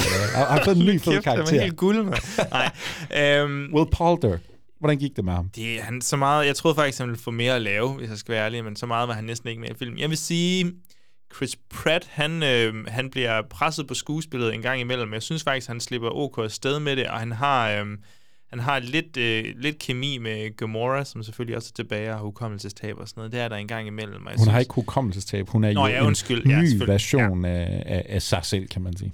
Præcis. Hun er fra en anden tidslinje. Hun er fra en anden de tidslinje. 38 Hun er fra en andre film. tidslinje. Ja, hun kom jo tilbage i Endgame og alt det der. Skal vi ikke gå tilbage og se den film, som Jo, forstyrrer på øh, tiden her? Jeg synes, at skuespilspræstationerne er ret fine. Ja, jeg vil sige uh, Pom Clementif som uh, Mantis og Karen Gillan som Nebula, de spiller uh, en lidt større rolle af de her film. Det, altså, ja, det, det, det er jo det, jeg kan egentlig ret godt lide de her karakterer, men jeg synes, den der sådan interne banter, der er et eller andet den her film, det bliver simpelthen sådan overdreven fjollet og barnligt. Jeg bryder mig faktisk ikke super meget om det. Joachim, vi skal have fundet nogle stjerner frem. Har Marvel-haderen, som du jo er kendt og elsket og blevet berømt for med tiden, altså har han fået hatten på igen? Berømte berygtet. Uh, Marvel-haderen er der igen, og det bliver samme gamle sang for mig. Altså, det bliver tre stjerner til Guardians of the Galaxy Volume 3. Jeg øh, er bare så træt af det her, og det gør ikke det store for mig. Den kunne... Jeg, jeg kunne nok godt i et andet univers snige mig op på fire stjerner, men, men jeg tror, jeg ender på de der tre, fordi det her, det er glemt i morgen, og det kommer ikke til at påvirke mig det store, fordi altså det, der gør, me- det, der gør mest ondt, det er, det er slutningen, og, og hvordan, igen, jeg sidder sådan, ja, yeah, det er fabrikken, og det er ikke filmen, det handler om. Det er nok der, jeg ligger. Jeg øh, kan på en eller anden måde godt lide den her øh, film mere end nogle af de sådan, foregående øh, Marvel-ting, vi har haft kørende. Men jeg må også bare sige, det det her niveauet ligger på efterhånden, og for mig, det var faktisk en to-stjernes oplevelse, okay. det her. Jeg var fuldstændig død og kold inde i det her. Det rørte intet i mig. Jeg synes, det var ret irriterende. Og for mig tror jeg også bare, det var sådan en endelig accept af, jamen Marvel er ikke længere det, jeg øh, var fan af engang. Og også det der med, nu er den blevet så barnlig, at prøv at høre, det er helt okay, at den er barnlig. Det er helt okay, det er det, der den gerne vil være. Det er bare ikke for mig. Yeah. Og jeg skal bare ikke være en del af det her længere. Og det er også helt fint. Så det bliver altså en meget lunken to-stjernes oplevelse, og du er lidt mere øh, glad, trods alt med tre stjerner. Ja. I hvert fald øh, nyeste skud på Marvel-stammen, så må vi se, om øh, den bliver et box office succes. Det tror jeg nu nok, den går hen og bliver. Men altså også de sidste stjerner, vi får givet i den her standard episode. Jeg tænker, vi smider en breaker på, og så skal vi altså lige have opsummeret.